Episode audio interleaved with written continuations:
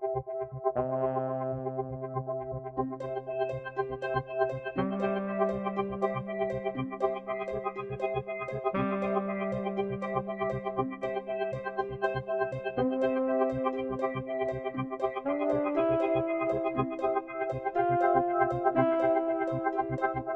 Willkommen zurück auf Therapie Couch für Filme, der 22. Ausgabe von Kino on the Couch, einem Podcast, bei dem ein aktueller Film zur Analyse auf die sprichwörtliche Therapie Couch gesetzt wird. Das heißt, wir fokussieren unseren Blick auf ein ganz spezielles Themenfeld, das zu dem diesem Podcast vorgestellten Film passt und eine Grundlage zur Diskussion bietet.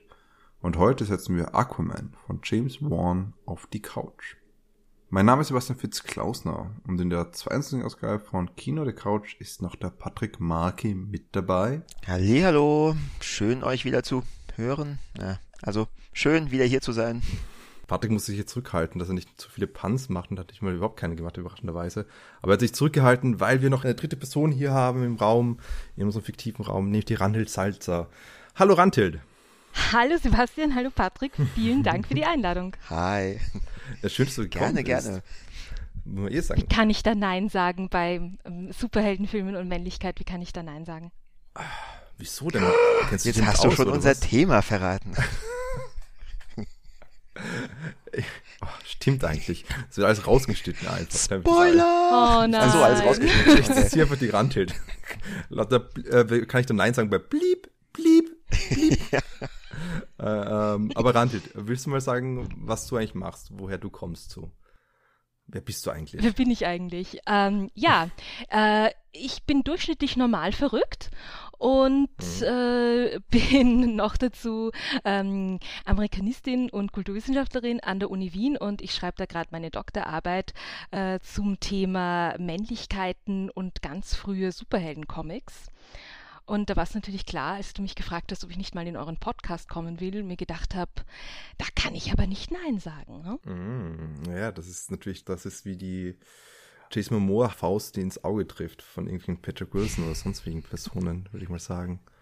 Schlechte Witze schon am Anfang. Wunderbar. Ich, ich, äh, äh, ja, danke für die schöne Vorstellung. Ich glaube, also jetzt kennen unsere Zuhörer dich viel besser als uns, weil ich glaube, wir beide haben uns eigentlich nie richtig vorgestellt in irgendeiner Ja, Ausgabe, oder? die Haben Leute wissen-? Nein, dann wäre das da- doch jetzt die mal die Gelegenheit, um Farbe zu bekennen, äh, meine lieben Kollegen. Nee, nee, das soll, die sollen wissen, Nee, wir sind. bleiben lieber im Verborgenen, Wir- ja. wir- Sie kennen uns ihren Platz in der Hierarchie der Podcast-Kultur. Wir sind die Krönung der Schöpfung, wie wir das letzte Mal geklärt haben bei unserem Mowgli-Podcast.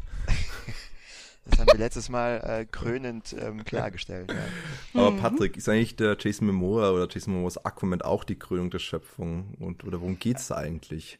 Jason Momoa ist sowieso die Krönung der Schöpfung, weil Thrones. Ja, die Ähm, Muskulatur aber- auf jeden Fall, mit seinem, von seinem Körper. Da auf jeden Fall. Ja, da werden wir sicherlich später noch drauf zu sprechen kommen.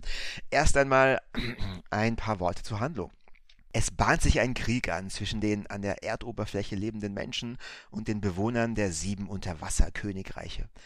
Ein heimtückisch unter Vorspiegelung falscher Tatsachen von König Orm angezettelter Krieg, damit dieser Ocean Master und damit Herrscher über die sieben aquatischen Königreiche und den ganzen Rest der Welt werden kann. Aufhalten kann ihn nur sein Bruder Arthur Curry, der einst als Sohn der gestrandeten Königin von Atlantis und eines einfachen Leuchtturmwärters aufwuchs. Gemeinsam mit Mira, seiner atlantischen Verbündeten, macht sich Arthur nun auf den Weg, um das legendäre altertümliche Dreizack von Atlan zu finden und mit dessen Hilfe in bester Superheldenmanier alles zu richten und die Welt zu retten. Oh, das klingt ja wie immer spannend. Randhild, hast du dich in der Muskelmasse von Jason Momoa wohlgefühlt, warm, umhüllt oder wurdest du von ihm erdrückt? Wie hat dir der Film gefallen? Oh ja, also ich weiß nicht, ich, ich habe da immer so die Vorstellung, wen, wen würde ich und wen würde ich nicht von der Bettkanten schubsen. Und äh, also Jason Momoa. Jason Momoa, der Oberkörper, also Ah, der darf schon Der bleiben. Unterkörper ja. nicht.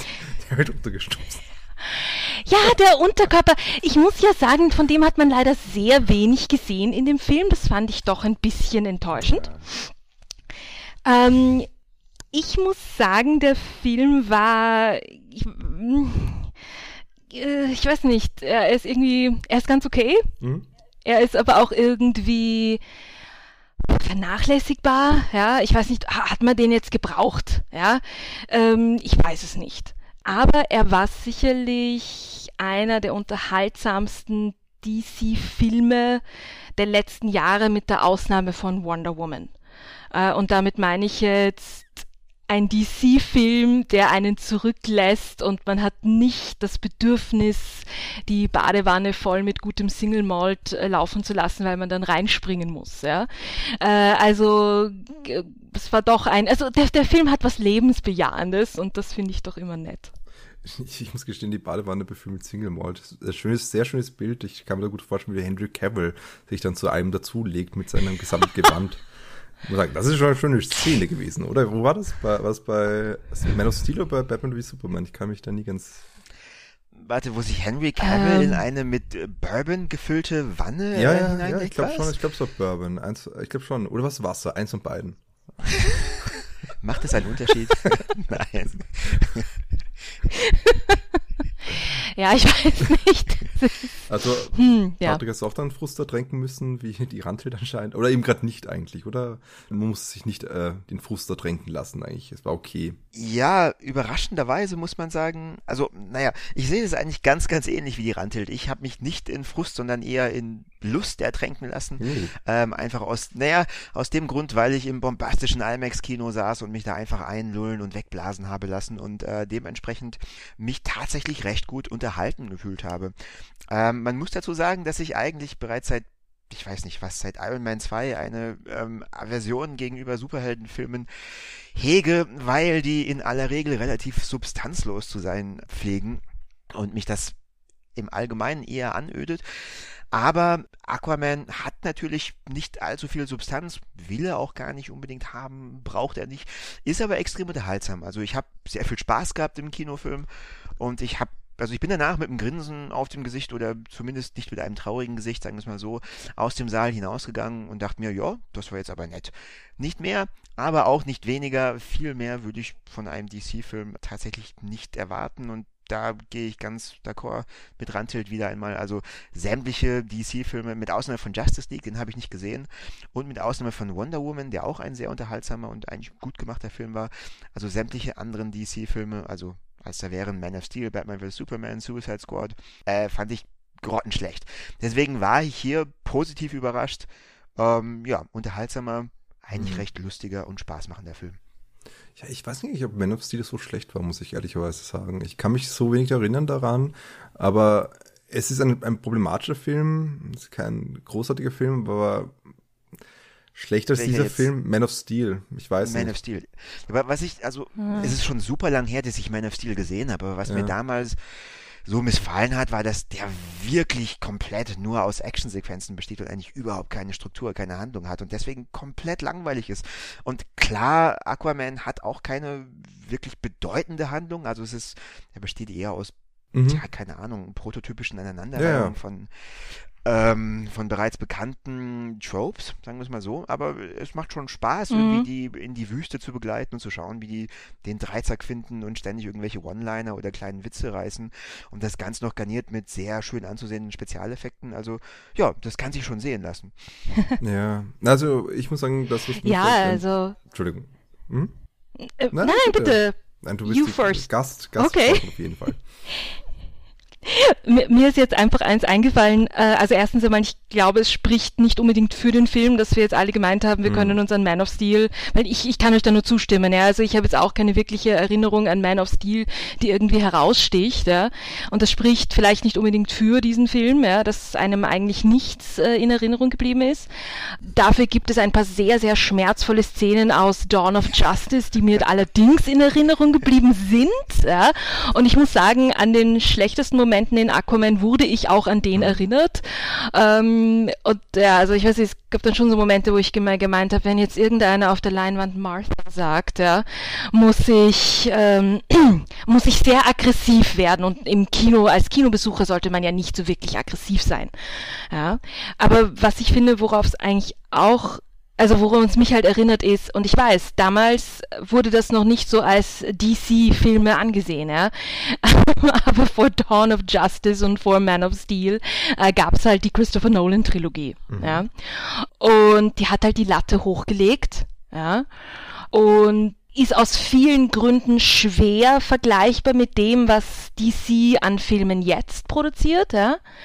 Ähm, aber das war halt dieser, was weiß ich, dieser magische Moment, bevor Hollywood entdeckt hat, oh mein Gott, Superheldenverfilmungen, das funktioniert, die Leute gehen da rein, wir, wir machen so viel Geld, ja. Und und, und das, das muss man schon auch irgendwie auseinander dividieren, ja, in der Filmgeschichte naja, der Superheldenfilme. Naja, also ich, ich stimme dir zu, ähm, aber ich sehe das ein bisschen anders, weil ich glaube, die DC-Filme, also als Man of Steel und Batman vs. Superman gedreht wurden oder ins Kino kamen, da war meines Erachtens nach schon lange klar, dass sich mit Superheldenfilmen Geld und zwar auch gutes Geld verdienen lässt. Äh, also die Marvel-Filme, die waren damals schon ein riesengroßer Zeltpfahl, Tentpole, ähm, und haben sehr viel Geld eingespielt. Und das war auch der Grund, warum dann ähm, die DC-Filme entstanden sind, weil ähm, sich weil die sich gesagt haben, okay, wir brauchen auch quasi ein Steckenpferd, mit dem wir ganz, ganz viel Geld machen können. Ähnlich der Marvel-Filme, aber hey, wir wollen uns ein bisschen davon absetzen, quasi ein Hybrid erschaffen. Also die Marvel-Filme sind, naja, nicht selbstironisch, aber nicht ganz so ernst, also schon mit einem Körnchen Salz zu verstehen. Mhm. Andererseits gibt's da aber eben die Nolan-Batman-Trilogie, von denen vor allem die ersten beiden sehr erfolgreich waren und die super düster und super ernst und auch einen realistischen Anspruch hatten. Hey, warum versuchen wir nicht beides zu kombinieren? Und ich finde, daran, also gerade daran äh, sind sie grandios gescheitert, weil Man mhm. of Steel und Batman vs. Superman versuchen ernst zu sein, versuchen irgendwo, eigentlich versuchen sie es nicht wirklich, aber sie versuchen einem eine bedrückende, realistische Atmosphäre vorzugaukeln und haben aber überhaupt keine Handlung, überhaupt keine Struktur und deswegen sind die Filme einfach nur öde. Und spätestens hier mit mhm. Aquaman ist ihnen der, Befrei äh, der Befreiungsschlag, möchte ich fast sagen, gelungen, weil sie hier drauf gekommen sind, ja, okay, vielleicht lockern wir das Ganze mal auf und dann fällt es auch nicht so stark ins Gewicht, dass wir keine Handlung haben. Dann ist das Ganze einfach ein, ein spaßiges Filmevent. Es sind sehr spaßige Sequenzen, die aneinandergereiht sind und ich glaube, als Betrachter, ja, konsumiert man das Ganze ein bisschen anders und es macht dann einfach mehr Spaß. Also ich glaube, das ist der große Unterschied, aus meiner Sicht zumindest, zum mhm. vorherigen Film und weswegen Aquaman jetzt auch viel besser funktioniert. Weil wenn wir hier eine ähm, ähm, Martha-Szene gehabt hätten, dann hätte es funktioniert, weil es sehr lustig gewesen wäre, wenn man es in einem ganz anderen Kontext gesehen hätte. Also, um auf dein Beispiel einzugehen. Es gab ja eine indirekt, also eine indirekte Martha-Szene hatte ja auch dieser Film, nur äh, halt ein bisschen anders, aber da können wir vielleicht später noch, noch drauf kommen. Ja? Ich bin ähm, gespannt zu hören, was diese indirekte ja, Martha-Szene ist, aber da, da werden wir später hören, wie du gerade gesagt hast. Aber um auch, Ja, doch, ja, okay. Ähm, na gut. Aber also, wie fandest du ihn denn selbst? Hast, ja, du, ich, hast du schon... Würde, ich wollte gerade doch so reden beginnen, aber ich werde unterbrochen. Also, also, Rantil, wie fandest du ihn?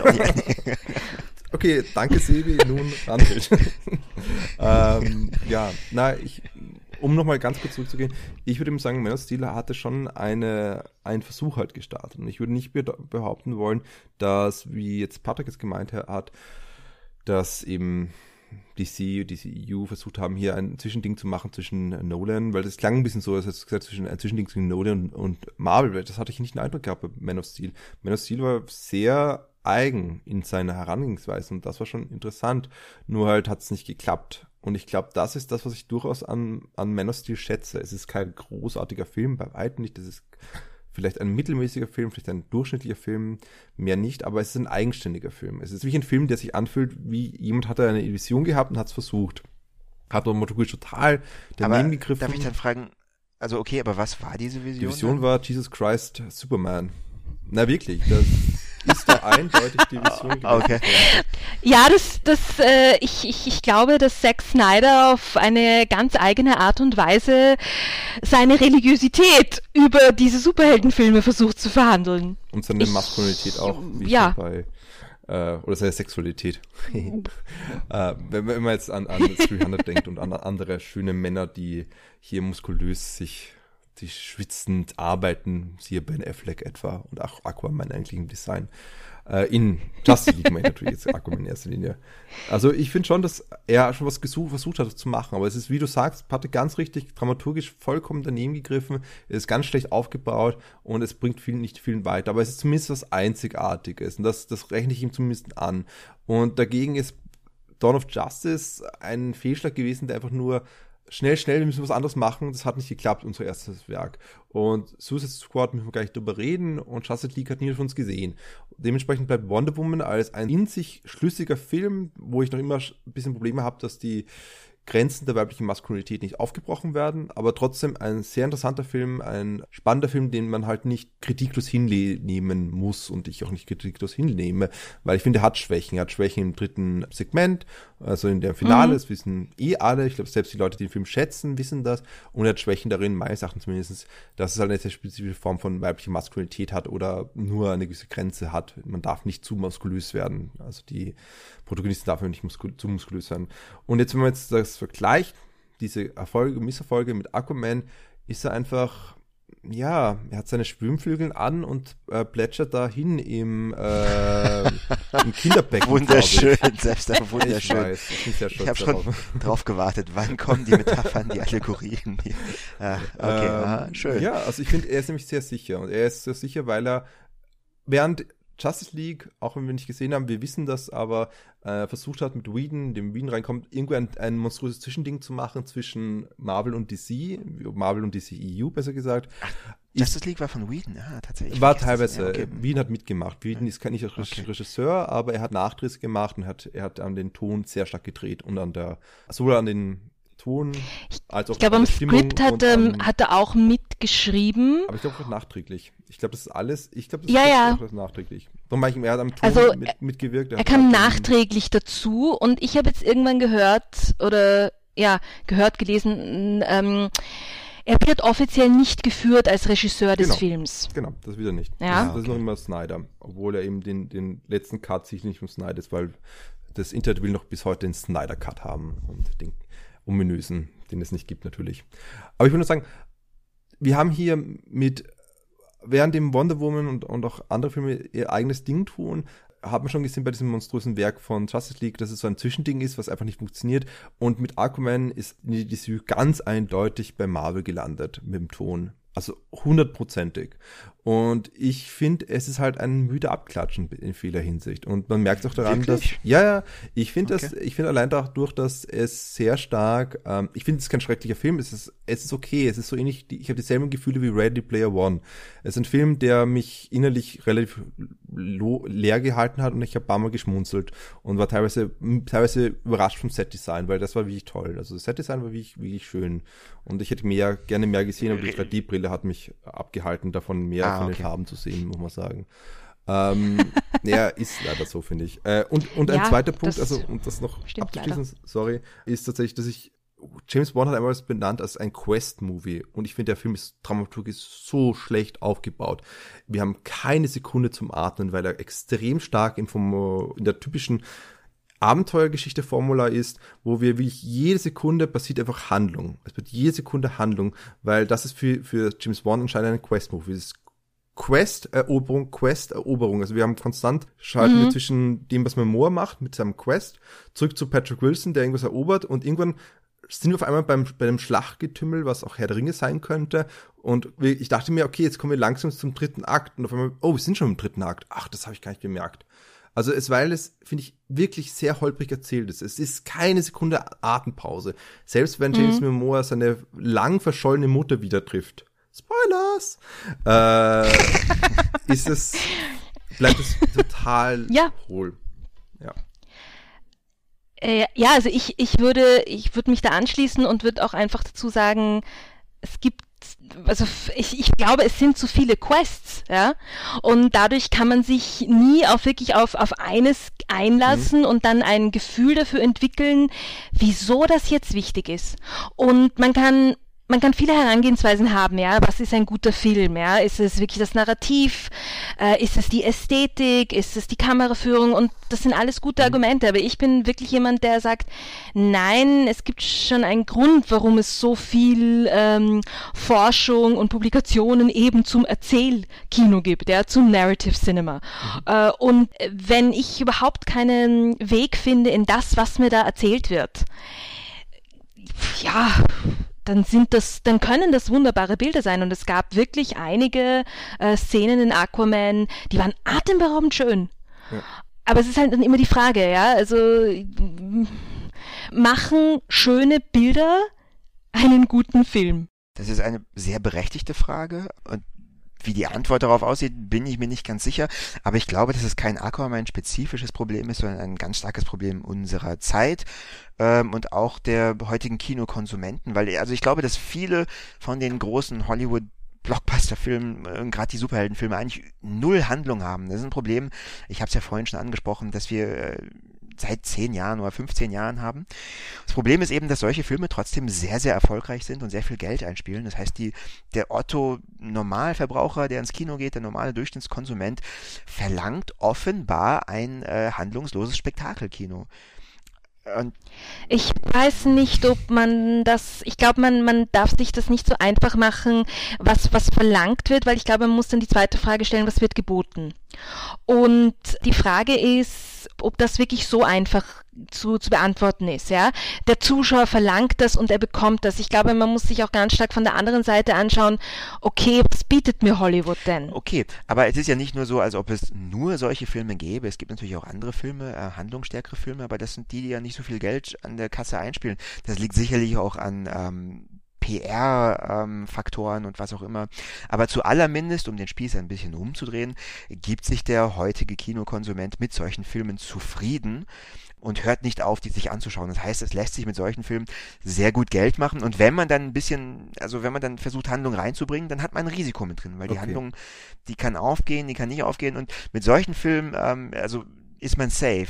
Das heißt, man weiß, mit einer relativ mhm. hohen Wahrscheinlichkeit, dass man damit Geld machen wird. Und deswegen, glaube ich, trauen sich die Produzenten äh, einfach nicht mehr irgendwie hier Handlungen zuzulassen überhaupt. Im letzten Jahr, im Sinne von jetzt die letzten zwölf Monate, machen wir es ein bisschen auf, machen wir die letzten 13 Monate, hatten wir gehabt Thor Ragnarok, Black Panther, Avengers Infinity War und jetzt Into the Spider-Verse. Into the Spider-Verse habe ich nicht gesehen, soll aber genial sein. Und Der die, soll genial sein. In die, die anderen drei die anderen drei sind zumindest extrem ambitioniert und interessant. Ich bin jetzt in keinen von den drei Filmen extrem verliebt. ist bei beiden, also ich finde, dass So Ragnarok ist andere Taika Waititi-Filme, die ich mir lieber mag. Bei äh, Black Panther andere Filme von Ryan Coogler, die ich lieber mag. Äh, bei Infinity War, ich mhm. muss sagen, da ist einfach es ist faszinierend, dass es alles zusammenkommt. Und da ist Josh Brolin. Also das heißt, wir ja. haben jetzt wirklich, aber alle vier Filme fand ich gut, mindestens gut. Okay. Also viel, viel mehr. Es äh, kann einfach das Ball was wieder weg, kann ja. man sagen. Ich finde, ich, selbst Deadpool 2, ich habe meine Probleme mit, aber selbst dahin fand ich irgendwie gut. Also es gab so Momente, die ich interessant finde. Aber bleiben wir bei den drei Black Panther, Avengers und Infinity War und So Ragnarok und ich kann problemlos alle drei Filme verteidigen. Selbst wenn ich okay. Kritik daran habe. Mhm. Aquaman kann ich okay. nicht verteidigen. Und darum finde ich, ist seine pauschalisierte, kulturpessimistische Kritik zu oberflächlich einfach. es, kann, es kann durchaus auch sein, dass ich, ähm, äh, hm, dass sich bei mir, was weiß ich, Reaktanz eingeschlichen hat, nicht deswegen die ganzen Superheldenfilme, bis auf Aquaman und bis auf Deadpool 2, der letzten paar Monate, Jahre, ja, der letzten paar Monate verschlafen habe, weil von all, all, all diese Filme, die du erwähnt hast, mhm. habe ich nicht gesehen, mit Ausnahme von eben Deadpool 2. Das heißt, ähm, ja, vielleicht hat sich da ein bisschen was geändert und es ist besser geworden. Aber zu allermindest in meiner Wahrnehmung und vielleicht vor den letzten zwölf Monaten hat sich schon so ein bisschen eine Handlungslehre in die großen Tentpole-Blockbuster eingeschlichen. Ja, aber wie ähm, gesagt, ich glaube, da, da, muss man genauer schauen einfach. Es gibt natürlich, äh, es gibt eine Tendenz zum Spektakel und wir haben Ready Player One zu Tode diskutiert in Bezug auf genau diesen Themenpunkt, dass es eben hier das Spektakel höher ist, dass das Zitieren höher ist, dass man eigentlich hier ein leeres Zitieren hat und sonst nichts anderes außer Zitate. Und dem stimme ich dazu. Und ich würde auch sagen, es gibt viele Filme, die ich öde finde und problematisch finde, aber ich, weil sie eben hier nicht überhaupt nichts mitbringen, überhaupt nicht irgendwie interessant sein wollen überhaupt. Aber gleichzeitig sollte man hier ein bisschen äh, wahrscheinlich mehr Schattierungen einbringen. Das ist das eine. Und das zweite ist, wir wollen ja nur den Film kritisieren. Wir kritisieren in dem Hinsicht, dass der Film eigentlich narrativ Schwächen hat, die er eindeutig hat. Und ich glaube, diese ja, absolut. kann man stehen das lassen. Lässt sich nicht leugnen. Und nicht relativieren mit anderen naja, Filmen, die, ich glaub, die vermeintlich alle gleich sind, weil es sind anscheinend nicht alle gleich.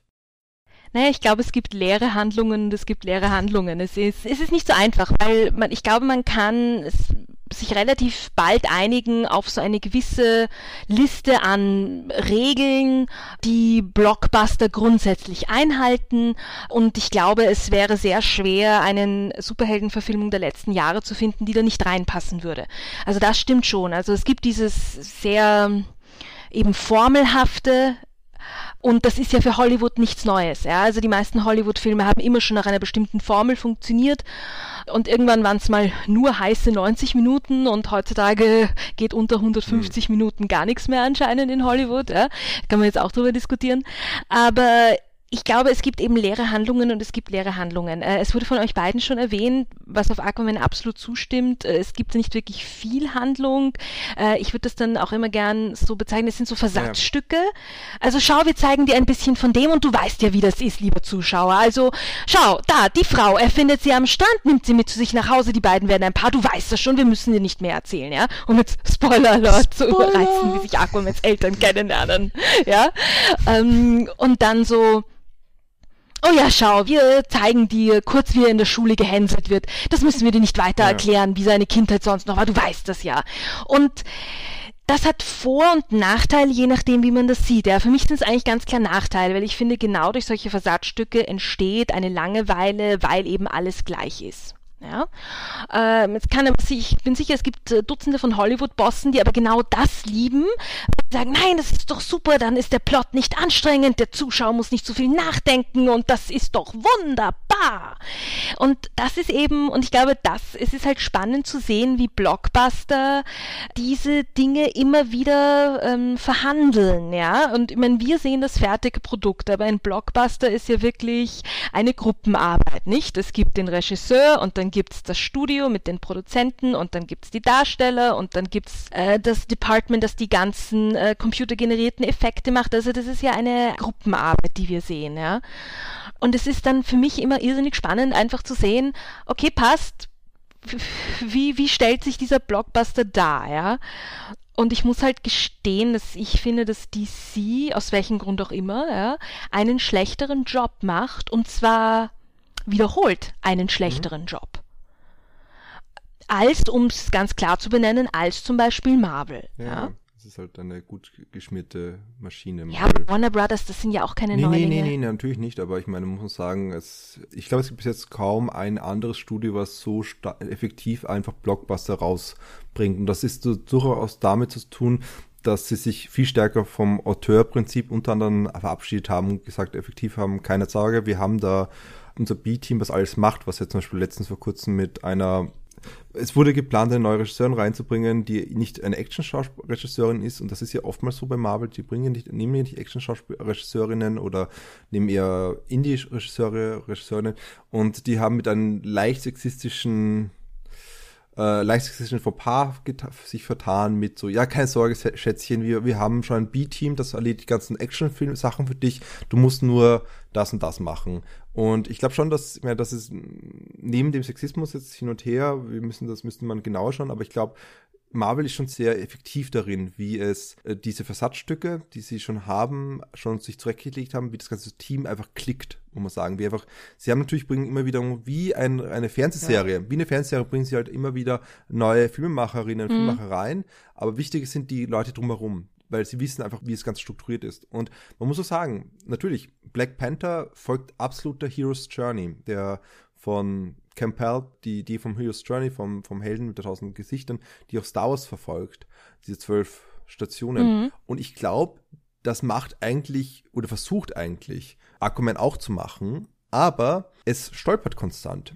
Er versucht den gleichen Weg zu begehen, aber er stolpert, weil er keine Sekunde Ruhe lässt. Und es tatsächlich ein bisschen madelt, einfach was eigentlich am Schluss die Aussage sein soll, im Sinne von, was sollte jetzt Aquaman gelernt haben? Dass er nicht aggressiv sein soll, dass er mehr mit kommunizieren soll, dass er mehr, dass er eine gewisse, eine, sagen, Humbleness haben soll. Das heißt, diese Lektion, die er am Schluss lernt, wenn er vor dem Triton ist, vor dem Königsdreizack, es ist nicht klar, was er eigentlich lernt, weil er macht die gleichen Stationen durch, de facto, aber es ist, es ist irgendwie nicht klar mhm. am Anfang etabliert worden, was ist seine große Schwäche? Ist es, dass er Menschen tötet einfach so? Also man sieht jetzt den Vater von dem einen mhm. Söldner Piraten sterben, weil er nicht, ihm nicht hilft. Ist mhm. es das, was er lernen soll? Weil er am Schluss mhm. macht das nicht. Ist es, dass er einfach nicht aggressiv reingehen soll in die Schlacht, sondern eher mit Kommunikation arbeiten soll, dass er eher ein bisschen nachdenken soll, weil das macht er gegen Patrick Wilson zuerst, dass er einfach gleich sagt, hey, ich gehe jetzt mit dir äh, zum Ring der, des Feuers, okay, und mach dich fertig, Mann.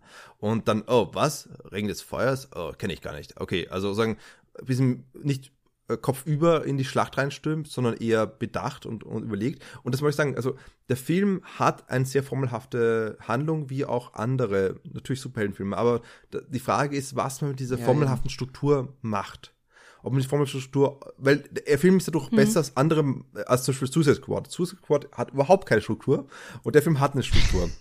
und das, das muss man, muss schon, schon hervorheben. Und eben, oh. Aber er, er, lässt halt keine Sekunde zum Atmen. Er, er ist ein bisschen unbedacht in der Hinsicht, wie diese Struktur zusammenkommt. Wir haben dieselben Beats wie in anderen Filmen, aber irgendwie passiert nichts innerlich bei einem, beim Zuschauer, bei der Zuschauerin selber. Aber macht das. Ja, ich würde ja, jetzt sagen, okay, bitte. Nee, ich, ich, ich wollte nur sagen, okay, das macht Marvel besser. Ja. Also wie gesagt, ich glaube, der letzte Marvel-Film nicht gesehen habe. Schau dir Black Panther Habe ich nicht gesehen. Ja, aber darum sage ich jetzt, schau dir Black Panther an. Es ist, okay. äh, es hat okay. ein schwaches Ende, aber der Bösewicht ist extrem spannend. Es ist ideologisch irrsinnig wertvoll, darüber eine Diskussion zu führen. Es bringt so viele Sachen von Black Futurism rein und es ist ein Film, der nicht perfekt ist, bei weitem nicht, aber selbst mit dieser formelhaften Struktur kann er sehr viel machen. Er kann sowohl charakterlich viel machen, als auch ideologisch viel machen. Und dieser Film versucht es ja auch ein bisschen so, hat nicht der Bösewicht doch einen guten Grund mit Ego-Terrorismus? So, ha, ha, wir sind so wie Marvel. Wir sind so wie Marvel, wie bei Black Panther. Wie bei einem Bösewicht, der eigentlich ein gerechtes Motiv hat. Nämlich, dass das Meer zerstört wird von den Menschen. Und das wird einmal aufgekommen und nur um sich ein Feigenblatt vor das Gemächt zu halten, vor Jason Momoas Gemächt, damit man es nicht sehen kann, äh, damit eben, damit man so sein kann wie Marvel. Weil beim, aber bei Black, bei Black mhm. Panther ist es, der ganze Film dreht sich um Blackness und der ganze Film dreht sich darum, um Marginalisierung und um, um die Frage von Imperialismus. Das ist so, der Film ist dann nach thematisch ganz stark etabliert und beim anderen ist es so, ja, wir machen es auch, weil Marvel es auch gemacht hat und war Marvel war erfolgreich damit. Hm, okay. Ich meine, die Frage, die sich mir immer stellt, ist natürlich, und das ist vielleicht ein bisschen zynisch, aber wie authentisch ist das Ganze denn? Also auch bei Black Panther, ich habe Black Panther nicht gesehen, aber also deswegen habe ich keine Ahnung, aber könnte man Black Panther nicht auch vorwerfen, dass es einfach äh, gemacht wurde, um einfach ein bestimmtes Zielpublikum damit anzusprechen? Dass also diese ganzen Superheldenfilme eigentlich nicht authentisch sind, sondern wirklich einfach nur ähm, ja schauen, wie sie das präsentieren, was die Leute gerade am liebsten sehen wollen und einfach ähm, nur ja das Geld im Hinterkopf haben, äh, wenn man das so sagen kann.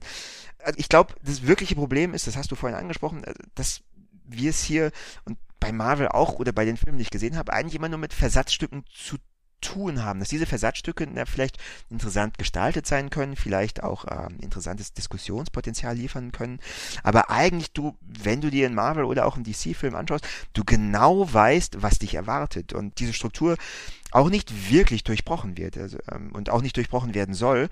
Und zumindest diese Möglichkeit, irgendwie etwas Neues zu sehen oder etwas Unbekanntes zu erfahren oder etwas, womit man nicht rechnet, in meiner Wahrnehmung notwendig wäre, um einen wirklich guten Film ähm, zu kreieren oder einen wirklich guten Film zu haben. Also diese dieses reine Bestehende aus Versatzstücken, wirklich das vielleicht ein bisschen variierende, aber nicht wirklich etwas Neues hineinbringen, das ist in meiner Wahrnehmung das wirkliche Problem und weswegen ich finde, dass Aquaman ganz gut funktioniert ist, ist, dass er eigentlich sich dessen bewusst ist, dass er diesen Tatsachenverhalt eigentlich nimmt und eigentlich einem auch relativ offen als Zuschauer widerspiegelt und sagt, hey, wir zeigen nur Versatzstücke, aber wir machen es eben super unterhaltsam und ja, mehr ist es nicht, mehr wollen wir auch nicht sein. Könnte man sogar fast schon, und so weit werde ich jetzt nicht gehen, aber könnte man fast schon als metatextuelle Kritik interpretieren. Aber nee, das ist es definitiv nicht.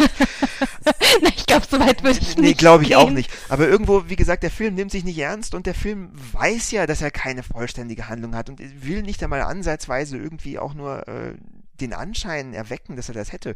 Ihm ist er einfach komplett egal. Das, ja. Naja, ich weiß nicht, ob das dem Film so komplett egal ist. Ich glaube eher, der Film äh, in seiner eigenen Welt glaubt schon, dass er ein ganzer Film ist. Also ich glaube nicht, dass DC einen Blockbuster äh, produziert, äh, von dem sie eigentlich wissen, ja, wir haben nicht so viel Handlungen, es sind eigentlich auch nur so ein paar Töne hier, ein paar Töne dort, die Leute werden sich schon einen vollständigen Song draus basteln. Ich glaube nicht, dass DC das so sieht und ich glaube, das ist eben genau, das bietet dann diese wundervolle Reibefläche für Kritiker, äh, für Fans der Comics, für Fans der Verfilmungen. Äh, und das macht dann einen irrsinnig großen Raum auf. Ja. Ich weiß nicht, das ist, ich glaube, dass, um jetzt kurz auf Black Panther zurückzukommen, ich glaube, Black Panther war wahnsinnig gut gemacht, ja. Also äh, ihr habt es auch im, im, im Podcast äh, seinerzeit auch ganz wunderbar besprochen. Der macht irrsinnig viele Schubladen auf, ja. Nicht, weil er in jede Schublade wirklich so lange hineinschaut, dass man dann verstanden hat, was in der Schublade drin ist. Äh, aber es ist schon einmal ein Film, der sich bewusst ist, ich habe ein Kastal, da sind mehrere Schubladen drin und die können wir eigentlich alle aufmachen.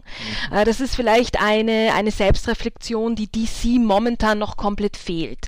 Aber wenn man, wenn man ganz positiv gestimmt sein will, könnte man sagen, dass aber Aquaman anfängt, ja, sich zu überlegen, ob man nicht ein Kastal hat mit Schubladen. Ähm, aber sie machen es nicht und ich bin eigentlich erstaunt, dass sie es nicht auf demselben Niveau machen wie Marvel, weil Marvel und DC ja hier mit Figuren arbeiten, die seit 60, seit bald 80 Jahren existieren, so, äh, wo es also wahnsinnig viel Material gibt, das einfach nur gut verarbeitet werden will. Und warum Marvel es schafft und DC nicht, ja, ist, finde ich, wahnsinnig spannend, sich das mal zu überlegen. Ja. Ja, wie gesagt, ich glaube, es ist tatsächlich ein wichtiger Teil, tatsächlich diese wohlgeschmierte Fabrik, diese wohlgeschnittene Struktur, die eben von Kevin Feige unter anderem sehr stark kontrolliert wird auch. Dass hier Personen, uh, absolut, die, die ja. rausfallen, knallhart rausgehaut werden. Siehe Edgar Wright, der passte nicht dazu, wir hauen ihn raus. Und wir. Aber das, das Ganze, äh, sorry, aber es, es sollte es nicht, nicht besser. Das schlechter machen eigentlich? Wir, also ist es nicht? Äh, nein, du musst bedenken, wir gehen hier sehr stark von einem Autor oder Auteur-theoretischen Zugang äh, an dieses ganze Thema ran, wo wir überlegen, dass der große Auteur kommt und dann können wir hier, das sind meistens der Regisseur natürlich, weil das so funktioniert, unser Denken einfach in, oder unser Diskurs um Film und der macht das dann einfach. Der macht dann die große Kreativität mit rein. Und ich glaube, das ist ein Fehler von uns, dass wir es so wahrnehmen oder es ist einfach eine Art und Weise, Diskurs uns lenkt sozusagen.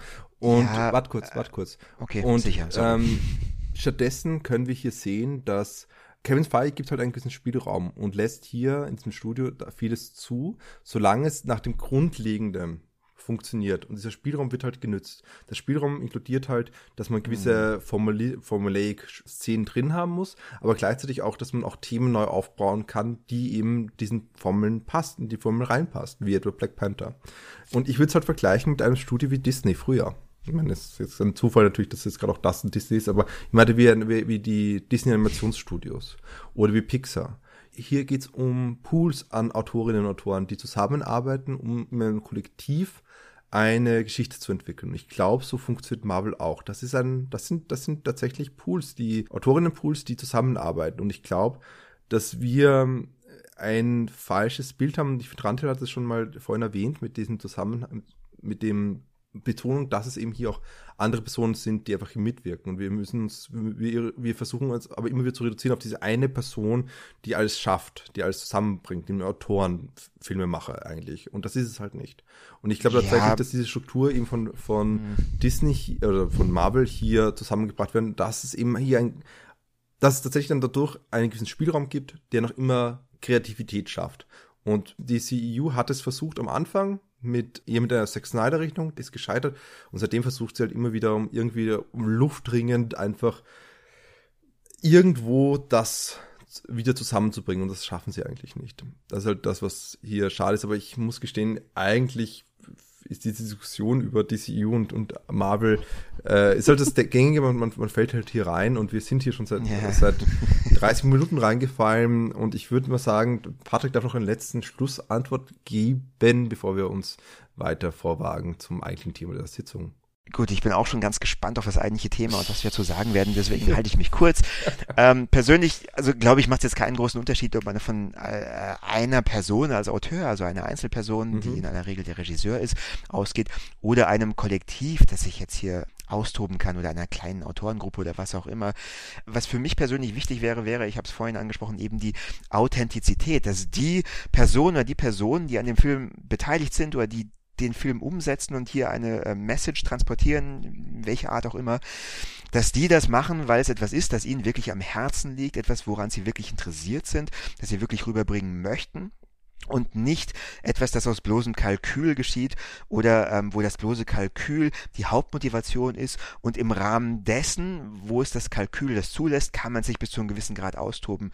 Ich glaube, zweiteres macht ein schlechteres und uninteressanteres End Produkt und das ist aus meiner limitierten Perspektive ein Hauptproblem von vielen Superheldenfilmen momentan, dass die, also das meine ich damit, wenn ich sage, dass die oftmals nicht authentisch sind. Aber wie gesagt, ich habe ja viele Filme der letzten Jahre nicht gesehen und es kann sein, dass da mehr Authentizität auch hineingekommen ist. Ja, Punkt. Nur mal um ganz mhm. kurz zu erläutern, ja. ähm, was ich mir da gedacht habe. Ja, Aber äh, generell widerspricht es ja nicht dem, was du gesagt hast. Ja, also das haben wir ja schon letztes Jahr, glaube ich, mal kurz diskutiert oder länger diskutiert im Zusammenhang mit Coco, wie hier auch ein ja, gewisse Formen von Inklusion beispielsweise kommodifiziert werden. Man kann natürlich, und ich finde es auch eine wichtige Unterhaltung, dass wir einen Blockbuster wie Black Panther ist, einer ist, hier auch kritisch gegenüberstehen und hier auch fragen, wie diese Art von das Afrofuturismus so eine weite Sichtbarkeit hat auf einmal, ob es auch eine Kommodif mit, mit Kommodifizierung zu tun hat. Aber ich muss auch warnen davor, den Begriff der Authentizität zu weit zu spannen, weil auch dieser Begriff ist halt etwas, was meines Erachtens sehr modern ist, also einem modernistischen Diskurs entkommt und äh, damit es sehr ist, romantisch. Es ist sehr romantisch und ich glaube, das, was wir authentisch nennen, ist oftmals gar nicht authentisch. Authentisch ist halt ein, ein Begriff, der auch diskursiv entsteht. Und wir haben tatsächlich auch schon mal über Authentizität Produktion geredet, nämlich im Zusammenhang mit Mission Impossible äh, Fallout. Also ich finde, da muss man halt auch eben hier aufpassen, dass den Begriff nicht überspannen. Aber definitiv. Randhild, wie war denn, wie authentisch war denn die Muskelkraft und Männlichkeit, die Jason Momoa hier präsentieren hat? Willst du vielleicht ein bisschen was darüber reden, wie Jason Momoa oder wie dieser Film besser gesagt Männlichkeit im Zusammenhang mit diesem Superhelden-Genre produziert und performiert? Ja, äh, wenn wir schon von Authentizität reden, was macht der Film?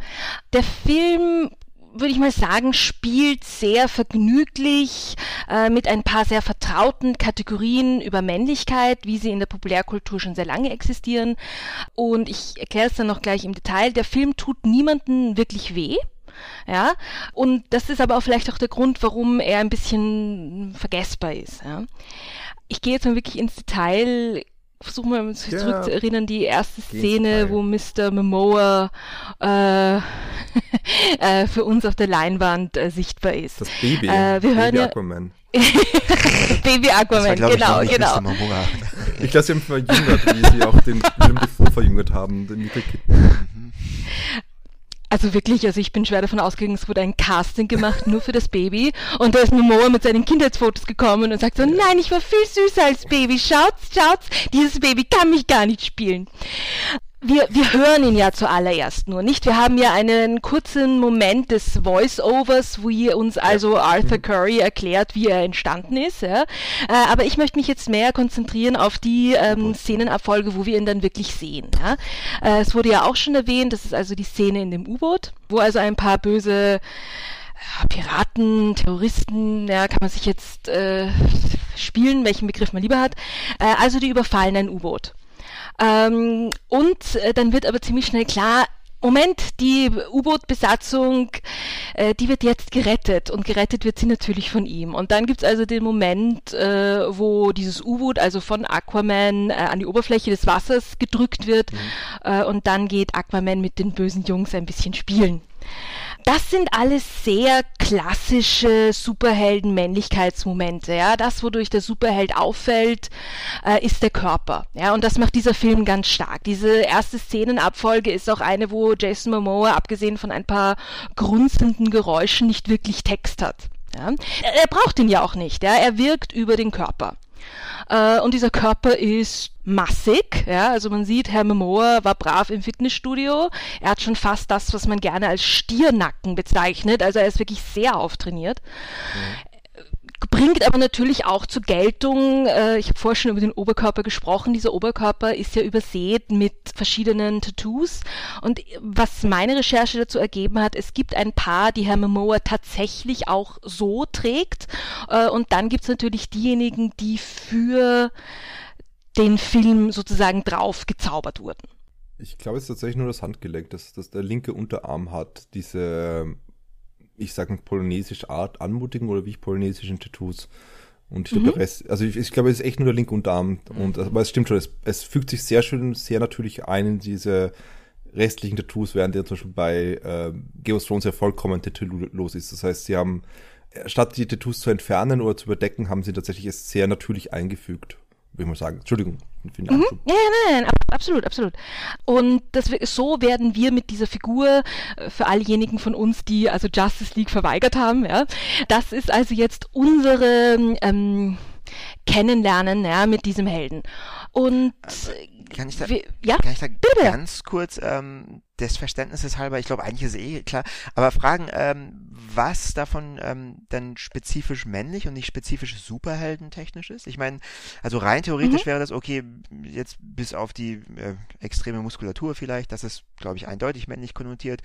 Ähm, aber alles andere könnte man eigentlich sagen, ist doch typisch Superheldentrope. Einfach so irgendwie, also gerade die Szene, wie er, keine Ahnung, die in einem Raum eingeschlossene Crew-Besatzung befreit und das, ähm, das U-Boot dann an die Oberfläche katapultiert oder drückt, das ist ja ähm, deutliche Anspielung auf andere Superhelden, wären aber prinzipiell Wahrscheinlich bin ich zu wenig bewandert in der Superheldenliteratur, aber prinzipiell wäre das auch mit weiblichen Charakteren denkbar, oder? Oder wieso ist das spezifisch männlich?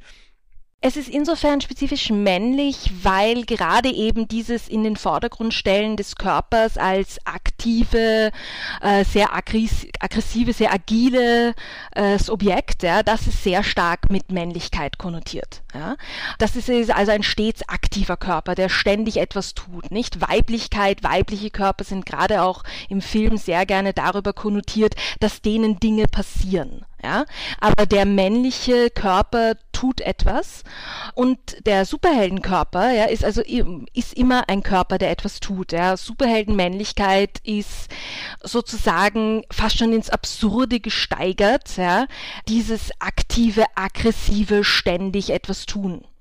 Das wird nur von ganz wenigen Superhelden, äh, männlichen Superhelden stark unterwandert. Ja? Professor X genau, wäre so Professor ein Superheld, X, ja, ja? der so etwas stark unterwandert. Ja?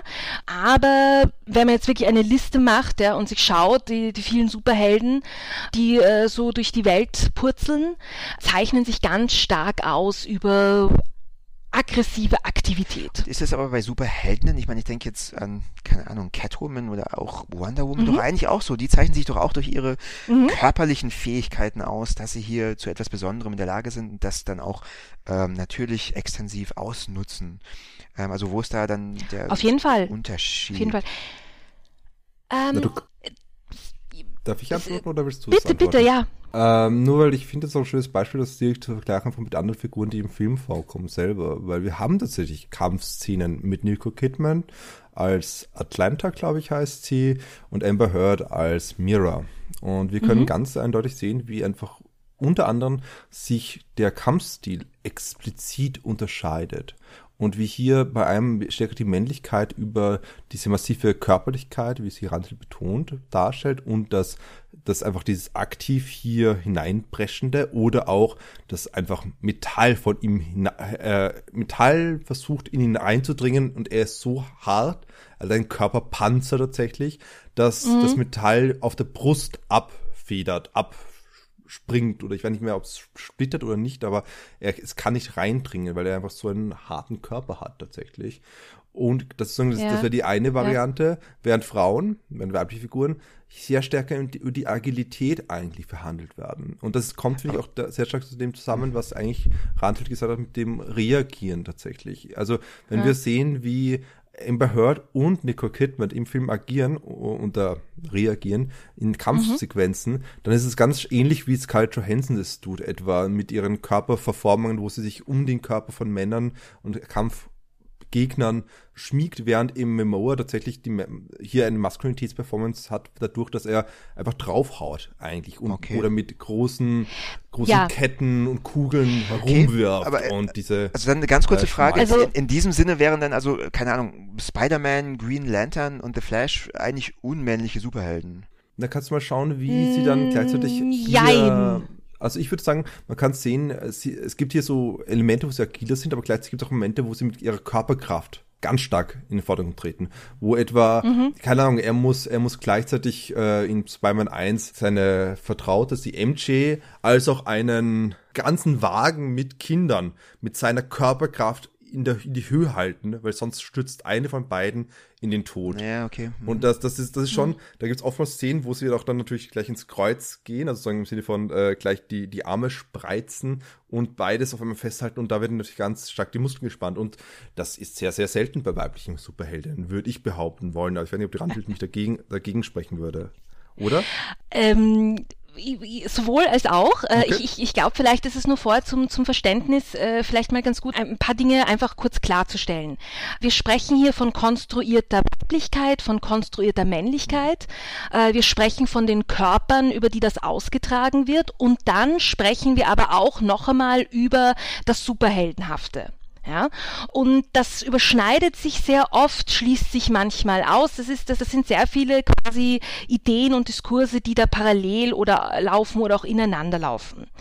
Sozusagen, ja, um jetzt darauf zurückzukommen, Wonder Woman äh, ist eine Superheldin, die im Grunde genommen ein, ein maskulin kodiertes Auftreten hat, denn sie wirkt durch ihre Körperkraft, durch ihre Schnelligkeit. Äh, das heißt, da unterscheidet sie nicht besonders viel von Superman, ja. Ganz besonders dann auch nicht, weil es einige Comic-Erzählungen gibt, wo sie durchaus auch fliegen kann, ja. Also das ist dann immer so äh, ein bisschen ab, äh, geschichtsabhängig, ja. Äh, aber ja, also sie unterscheidet davon nicht viel, ja. Sie unterscheidet auch noch einmal etwas weniger von Superman, weil generell beide Figuren durch ein sonniges Gemüt, ich sage das jetzt mal ganz lieb, ja, ausgedrückt, äh, am, ausgezeichnet und ausgedrückt werden, ja. Ähm, also Motschgard in der Ecken stehen, das ist bitte immer Batman, ja, aber Wonder Woman und Superman, die lächeln und sind so, yay, we saved someone. Und Batman ist mehr so, ich habe jetzt eine Person gerettet, das heißt, ich komme fünf Minuten zu spät zum nächsten Verbrechensschauplatz, hm. damn it, ja. Äh, nur um es mal kurz so das das Modus operandi vielleicht ganz schnell zu umreißen. Das heißt also nicht, dass weibliche Superhelden dann festgelegt sind auf eine feminine Verhaltensweise, aber natürlich, Sebastian hat die Black Widow erwähnt, ja, äh, es gibt es natürlich durchaus Unterschiede, was Superheldinnen tun dürfen und was Superhelden tun dürfen. Aber dieses wirkliche Wirken über den aggressiv aktiven Körper gehört ganz stark zum, zum Superhelden zu, auch zu Superheldin, ja. Äh, aber es gehört natürlich auch ganz stark zu Konstruktionen von Männlichkeiten in quasi westlichen Breitengraden. Mhm. Ja, ja, das, okay. Mhm. Ja.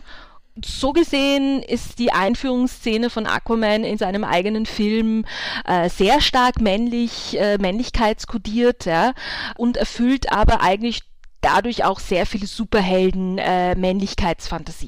Ja, das überschneidet sich sehr stark. Allerdings, was natürlich auch sehr schön gezeigt wird in der Szene, die Crew, die er rettet, das sind ja auch Männer. Ja? Äh, und da wird einfach wundervoll gezeigt, ja, also das sind Männer, die erstens Angst haben, die überfordert sind mit der Situation, ja, das sind auch männliche Körper, die sterben, ja, äh, und dann sehen wir ihn, ja, und er kommt da rein und er prescht davor, äh, er redet nicht, er tut einfach nur und diesem Körper passiert auch nichts. Ja? Und das ist natürlich dann auch immer sehr spannend, eben zu sehen, wie das konstruiert wird. Mhm. Ja, also sagen, dass ja diese Nebeneinander von Männlichkeiten zentral ist, um auch gleichzeitig hier auch eine Männlichkeit, ähm, die Superheldenmännlichkeit noch ein Tick männlicher darstellen zu können, wenn ich das richtig verstanden habe, oder? Aber gleichzeitig mhm. muss man sagen, sie sind ja auch interessanterweise nicht effeminiert. Sie werden ja trotzdem als Überhaupt willensstark nicht. gezeigt. Einer wird umgebracht, weil er sich gegen die Piraten stellt. Ein genau. anderer wird verletzt und genau. Äh, genau, eben man sieht so, er wird unverletzt, der andere wird verletzt. Ja. Ich finde es vor allem spannend, dass wenn wir gerade bei der Anfangssequenz sind, das ist ja auch äh, stark von der Ästhetik her, ist interessant, weil es einerseits eine, eine Brücke schlagen muss zwischen Justice League oder Zack Snyder, seinem Design von Aquaman und Aquaman und dem Design, das James Wan eigentlich anpeilt, schlussendlich tatsächlich äh, das ist das eine und das andere auch, wie die Muskulatur hier so in den Raum gestellt wird, teilweise wortwörtlich. Und ich finde das, ich war sehr beeindruckt oder sehr interessiert, wie einfach gleich am Anfang, wie er den, ähm, das ganze U-Boot hochhebt, wie stark hier sagen, man auf seinen Rücken und auf diese Schwere mhm eigentlich fixiert. Und das fand ich wirklich interessant, weil er eigentlich immer wieder gibt so Momente im Film, wo ihm das so in den Vordergrund kommt und so wird auch eingeführt. Man sieht seine Silhouette, man sieht so eine Figur, die irgendwie am U-Boot was macht und dann sieht man in einer Großaufnahme ein bisschen sein Gesicht, aber eigentlich durch Schatten eigentlich kaum und der, ja. diese mächtige Schulter, dieser, wie du sagst, der Stiernacken, wie er eigentlich mhm. das ganze Boot stemmt und hinaufbringt.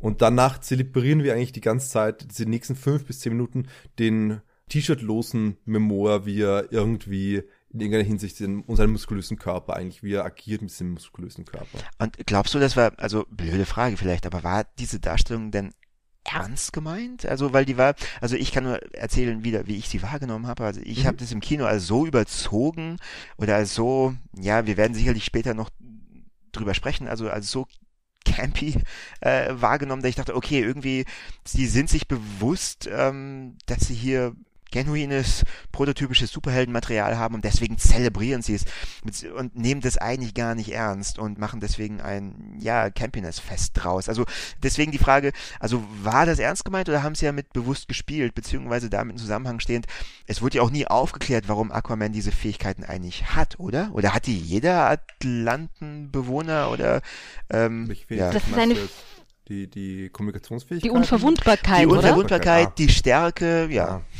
woher hat er das? Hat das jeder Unterwasserbewohner, wenn dem so wäre? Das habe ich mich zwischendurch auch gefragt. Äh, und ich muss auch ehrlich gesagt sagen, dass das etwas ist, was für mich den Film extrem fad gemacht hat. Ja? Hm. Eben diese Unverwundbarkeit, weil eine, die Kehrseite der Medaille der Unverwundbarkeit ist ja eben, ja, dann ist, riskieren wir aber auch nichts. Ja, natürlich, ja? natürlich. Ja. Also, wenn dich nichts verletzen kann, wenn dich im wahrsten Sinne des Wortes nichts berühren kann, dann riskieren wir ja auch nichts. Und das ist etwas, wo ich eben finde, das ist immer so die Achillesferse von Superheldengeschichten. Wenn ein Superheld alles kann, ja. Haus hochheben, Baumstämme schmeißen, ja. Wo, wo ist dann das Risiko, ja? Und ich dafür hatte für, gerade an dieser Stelle hat für mich der Film ein paar echte Probleme. Weil später im Film gibt es ja dann noch einmal auf einmal auch Dinge, die Aquaman gefährlich werden können, die Aquaman verletzen können. Und das war dann für mich so, okay, wieso jetzt das und nicht das von davor? Und der Film, es wurde ja vorher schon angesprochen, ja, der Film äh, nimmt sich ja auch überhaupt keine Zeit, dass er uns das vielleicht mal erklärt. Aber es ist auch komplett ja? nebensächlich. Der Film will das auch nicht erklären, oder? Also er, er sagt einfach nur, okay, lädt euch zurück, äh, ja, das mal, ähm, warum das jetzt so ist, der darauf kommt es nicht drauf Film will es nicht erklären und ich glaube, das beantwortet deine Frage von vorhin äh, wegen der Campiness. Ja. Äh, Camp ist natürlich ein wahnsinnig weites Spektrum von Dingen, die damit gemeint sein können, aber wenn ich äh, uns drei jetzt richtig verstehe, ja, dann ist es ja gerade auch äh, Campiness ein Herausstreichen des Irrwitzigen und Irrsinnigen an dieser Situation, ja, und ist aber nicht, man versucht nicht, das irgendwie jetzt so zu verbergen, sondern man, man dreht voll auf, man sagt so, schau dir an, wie, wie lustig und dumm wir sein können, sieh dir den Typen an, der ein äh, U-Boot hochstemmt, ja, und ich glaube schon, dass Superhelden, ähm, Comics, Superhelden, äh, Verfilmungen, ja, auf einer Ebene diese Campiness immer haben.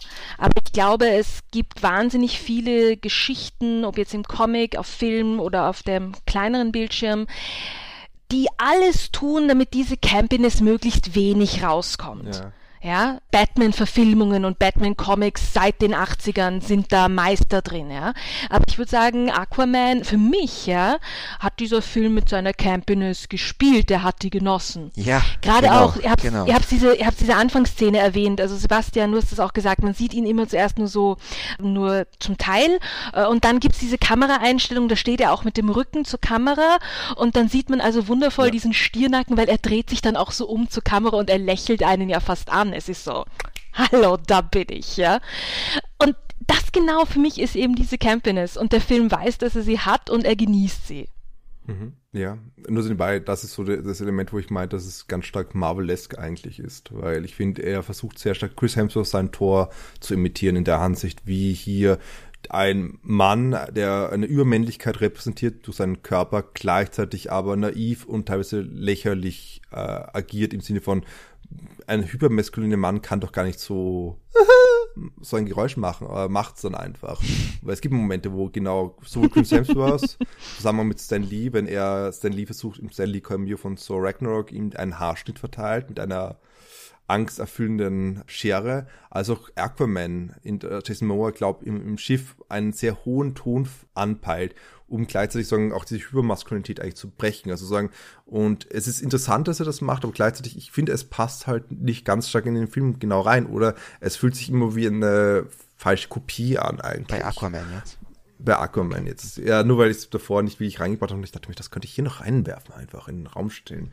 ähm, aber nur um zu sagen, auch äh, Camp und zelebrierende Absurdität, wenn man es jetzt so definieren möchte in dem Kontext, des, des Überwitzigen und gleichzeitig auch, wie kann man unverwundbar sein und gleichzeitig auch hier äh, mit Männlichkeiten arbeiten und auch gleichzeitig auch eine Gefahr machen, weil natürlich Männlichkeit heißt nicht nur einfach nur, dass man also wie du sagst, eine Kodierung der Männlichkeit ist nur nicht, dass man alles schafft und einfach der Hyperstärkste ist, sondern auch das Leiden und das Durchhalten mhm. ist ja genauso männlich kodiert.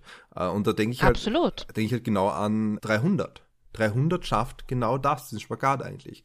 Gleichzeitig eine am Anfang einfach jemanden niederzumetzeln, die einfach niemand sind, niemande, also sind Soldaten, die das Fußvolk sind sozusagen und die können, mhm. können hier niedergewetzt werden. Siehe Aquaman, er kann am Anfang ganz leicht hier nur mit seinem männlichen Körper prallen, tatsächlich.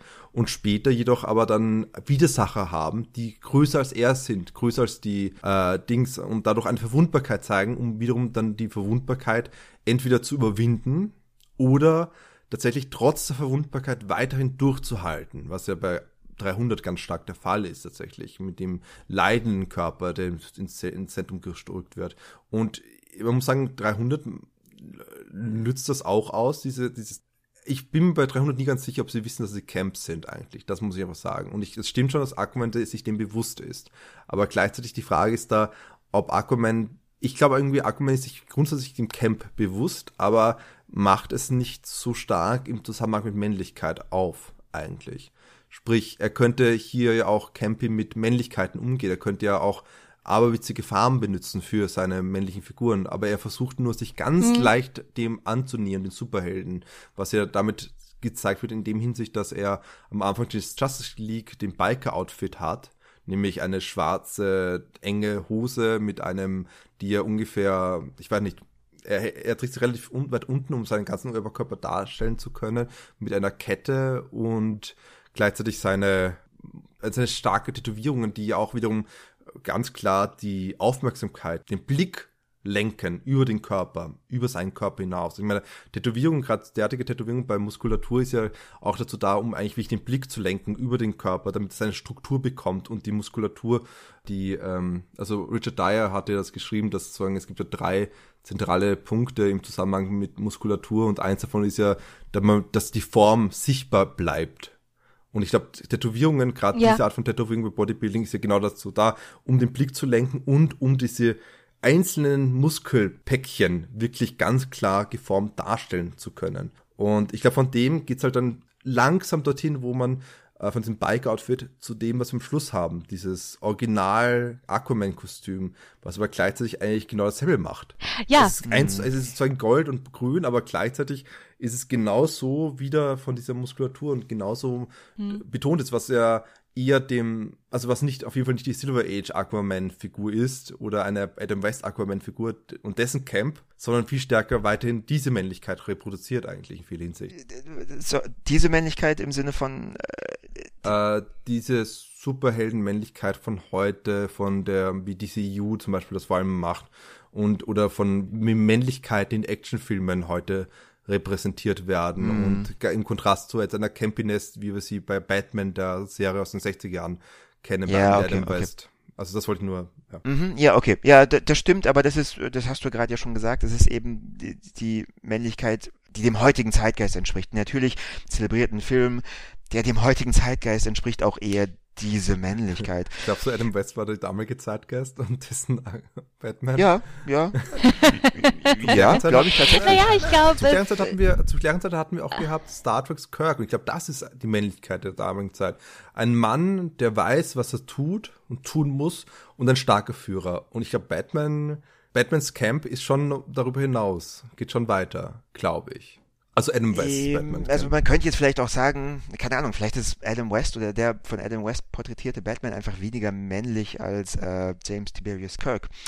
Also ich glaube, ja gut, keine Ahnung, dazu kenne ich mich auch zu wenig aus, kenne ich mich also zu wenig mit dem damaligen Männlichkeitsideal aus, aber ich glaube einfach, dass ähm, die Batman-Serie, also dass die, die Campiness der Original Batman-Serie dadurch zustande kommt, dass die natürlich einen, ähm, äh, ich sag mal, erzieherischen Charakter haben sollte und deswegen Batman natürlich direkt übermoralisch handelt und auch alles dann kommentiert, damit man es versteht und das so relativ leicht ein bisschen, also zumindest aus heutigem Standpunkt ins Alberne abdriftet. Ich glaube, dass da der erzieherische, der bildungsfernseh-technische Aspekt tatsächlich im Vordergrund stand und das dann so zustande kam. Ganz kurz eine Sache noch, wenn du, Mhm. also, weil ich da teilweise ähm, das bisschen verwirrend finde, beziehungsweise ähm, da ein bisschen ähm, Probleme habe, das nachzuvollziehen, wenn von Männlichkeit gesprochen wird, weil du zum Beispiel ähm, 300 erwähnst und da meinst, okay, da gilt das Durchhaltevermögen und das Leiden können ähm, auch als sehr männlich.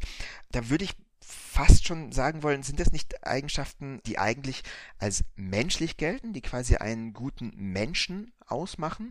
Und das Problem ist, dass wir einfach in der popkulturellen Geschichte halt als Idole vorrangig Männer präsentiert bekommen haben, die das dann zeigen, aber generell Durchhaltevermögen, eigentlich auch einen gesunden Körper haben, intelligent zu sein, fähig zu sein, Sachen zu ändern. Prinzipielle Eigenschaften sind, die wir ähm, als einen guten Menschen auszeichnenden Eigenschaften sehen. Das heißt, ähm, das eigentlich gar nicht primär über die Männlichkeit, sondern einfach ja über die Menschlichkeit kodiert ist oder sein Naja. sollte. Ist eine Frage, also keine Ahnung. äh, ich, ich würde das ganz gut so beantworten. Natürlich sind das alles menschliche Eigenschaften. Es geht ja auch nicht darum, ja, äh, das sind alles menschliche Eigenschaften. Es geht äh, schlicht und ergreifend darum, dass wir halt uns in einem, in einem Zeitalter bewegen, wo wir auf eine sehr lange Geschichte zurückblicken können, ja, äh, wo Eigenschaften geschlechtlich äh, kodiert wurden, Mhm, wo eben etwas, das rein ähm, psychisch, kulturell, wie auch immer ist, einfach biologisiert wurde, ja, und dann gesagt wurde, nein, äh, ich zähle jetzt mal heftigste Stereotypen auf, ja. Männer sind rational, sie können planen, sie können voraussehen. Frauen sind pff, überfordert damit zu entscheiden, wo sie am Ende der Woche einkaufen gehen sollen. Äh, Frauen sind immer nur beschäftigt damit, sich, was weiß ich, ums Aussehen zu kümmern. Äh, Frauen sind einfältig und können nicht rational denken. Ich packe jetzt mal ganz böse Stereotypen der letzten äh, paar Jahrhunderte aus, ja. Und natürlich sind das Eigenschaften, die grundsätzlich alle Menschen sind zu all diesen Dingen fähig. Genau, aber ich, also worauf ich hinaus will, ist, dass also okay, kulturhistorisch dann ähm, halt öfters negative Eigenschaften mit der Frau in Verbindung gebracht wurden und positive Eigenschaften mit dem Mann. Aber generell, also wenn man jetzt von Männlichkeit und umgekehrt. Weiblichkeit spricht, dann müssen wir auch sagen, okay, ähm, es gibt bestimmte positive Eigenschaften, die überhaupt nicht mit Männern in Verbindung gebracht werden, sondern nur mit Frauen. Etwas, wo man sagt, okay, das können halt nur Frauen, das können Männer nicht. Ähm, Ja, meine, es gibt ja auch Argumentationen in die. Richtung, wenn behauptet wird, okay, wenn Frauen die Welt regieren würden, wäre es eine bessere Welt, ja, weil die sind eigentlich intelligenter und, und äh, empathischer meinetwegen. Das wäre vielleicht so äh, ein Beispiel. Also das sind prinzipiell Männlichkeit und Weiblichkeitseigenschaften ähm, meiner Definition nach. Aber wenn man jetzt sagt, okay, alles Positive ist jetzt männlich und Nee, alles nee, nee, nee, aber das hast haben wir jetzt Sie gesagt, oder das hast du auch reiteriert. Also das, was du gesagt hast mit dem, dass dieses differenzgeschlechtliche Bild von und vor allem differenzfeministische Bild von, ja, wenn mal die Frauen in der Regierung sind, dann wird die Welt besser werden, weil alle Frauen sind gutmütig, fürsorgerliche genau, und das ist ja empathische genauso Menschen. sexistisch eigentlich. Ja. Ist absolut genauso sexistisch, genau. Und das Ja, ist, ähm, ist ab- ist wir- absolut sexistisch, wir, ja, wir haben weil- Hillary Clinton gesehen, also, also Ja, nein, nein, Wobei aber, sie wäre dich sicherlich die bessere Wahl gewesen. Okay, ja, das natürlich. Das ja, das stimmt schon. Das stimmt schon. Aber Hillary Clinton oder bleiben wir ein bisschen näher zu Hause, Angela Merkel, ja. Also das sind Frauen, die, die haben ja nicht dadurch ihre politische Karriere gemacht, ja, dass sie jetzt empathisch irgendjemandem zugehört haben, ja, äh, sondern das sind gute Politikerinnen, Eben. die sich auf dem gesamten Spektrum der menschlichen Verhaltensweisen bedienen, wie das auch die männlichen äh, Politiker machen, ja. Eben. Und, äh, und also ganz ja, kurz, da kommt dann oftmals der Vorwurf, ja, okay, die sind erfolgreich, weil sie eben männliche Eigenschaften benutzen und sich männliche Eigenschaften bedienen und, äh, und das wird dann wieder kritisiert, was eigentlich absurd ist. Nee, also da finde ich, also das ist komplett ist, absurd. Eben, eben. Also das, ähm, und, und da ist eben das, okay, sich durchsetzen können, Ellenbogen zeigen, meinetwegen ist in einem politischen Kontext dann eine ich weiß nicht, ob es eine positive Eigenschaft ist, aber eine Eigenschaft, die halt notwendig ist, um da erfolgreich zu sein.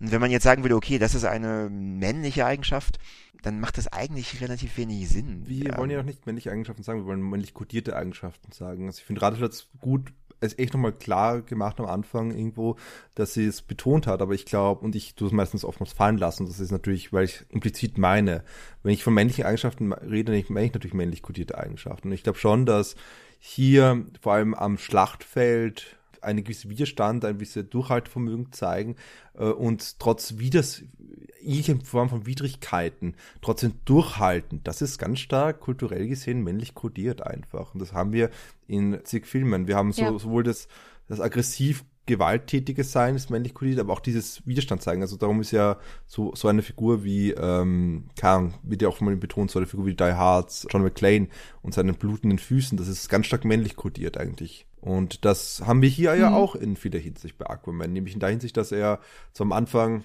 hier unverwundbar erscheint und zwar, und, um es zu beantworten von vorhin, ich glaube, alle zumindest kaiserlichen oder königlichen sind anscheinend unverwundbar, weil Amber Heard springt genauso aus dem Flugzeug. Sie springt ja genauso aus dem Flugzeug, ja, ja. stimmt.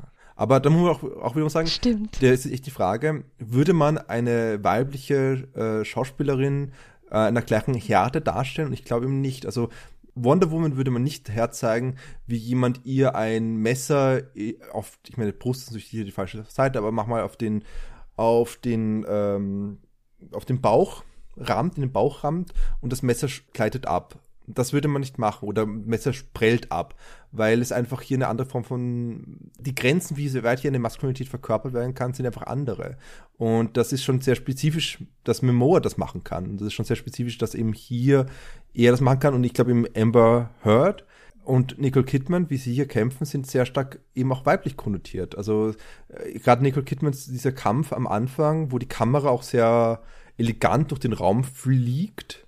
Da wird mhm. sehr stark ihre, mhm. also nicht Nicole Kidmans eigene, sondern wahrscheinlich ihr Stunt-Double, äh, Elastizität hervorgehoben. Und wir wissen ja auch, dass Incredibles zum Beispiel, die Incredibles, die Elastic Girl gegenüber Mr. Incredible steht. Elastic Girl ist eine sehr elastische Figur, die immer eine weiblich kodierte Reaktion und ein Kampfstil, der sehr stark auf Agilität ausgelegt ist, gegenüber einem sehr stark wie ein Brocken, der standhält hier in den Vordergrund gesetzt wird. Das heißt, wir müssen einfach sehen, wie hier männlich kodierte Eigenschaften genauso reinkommen, wenn wir über Superhelden oder Entschuldigung, geschlechtlich kodierte Eigenschaften, ganz spezifische, die Superhelden, Heldinnen gewisse Grenzen setzen, geschlechtlich gesehen, und mhm. gleichzeitig auch hier die Ästhetik darum oder wie das ausgedrückt wird, sich verändert. Also ich muss dann auch denken an Aquaman's Jason Momoa, wenn er sich von sechs Ketten gefesselt die Männer niederreißt, während er, und zwar die anderen Atlanteans, wenn er Patrick mhm. Wilson angeht im Thronsaal.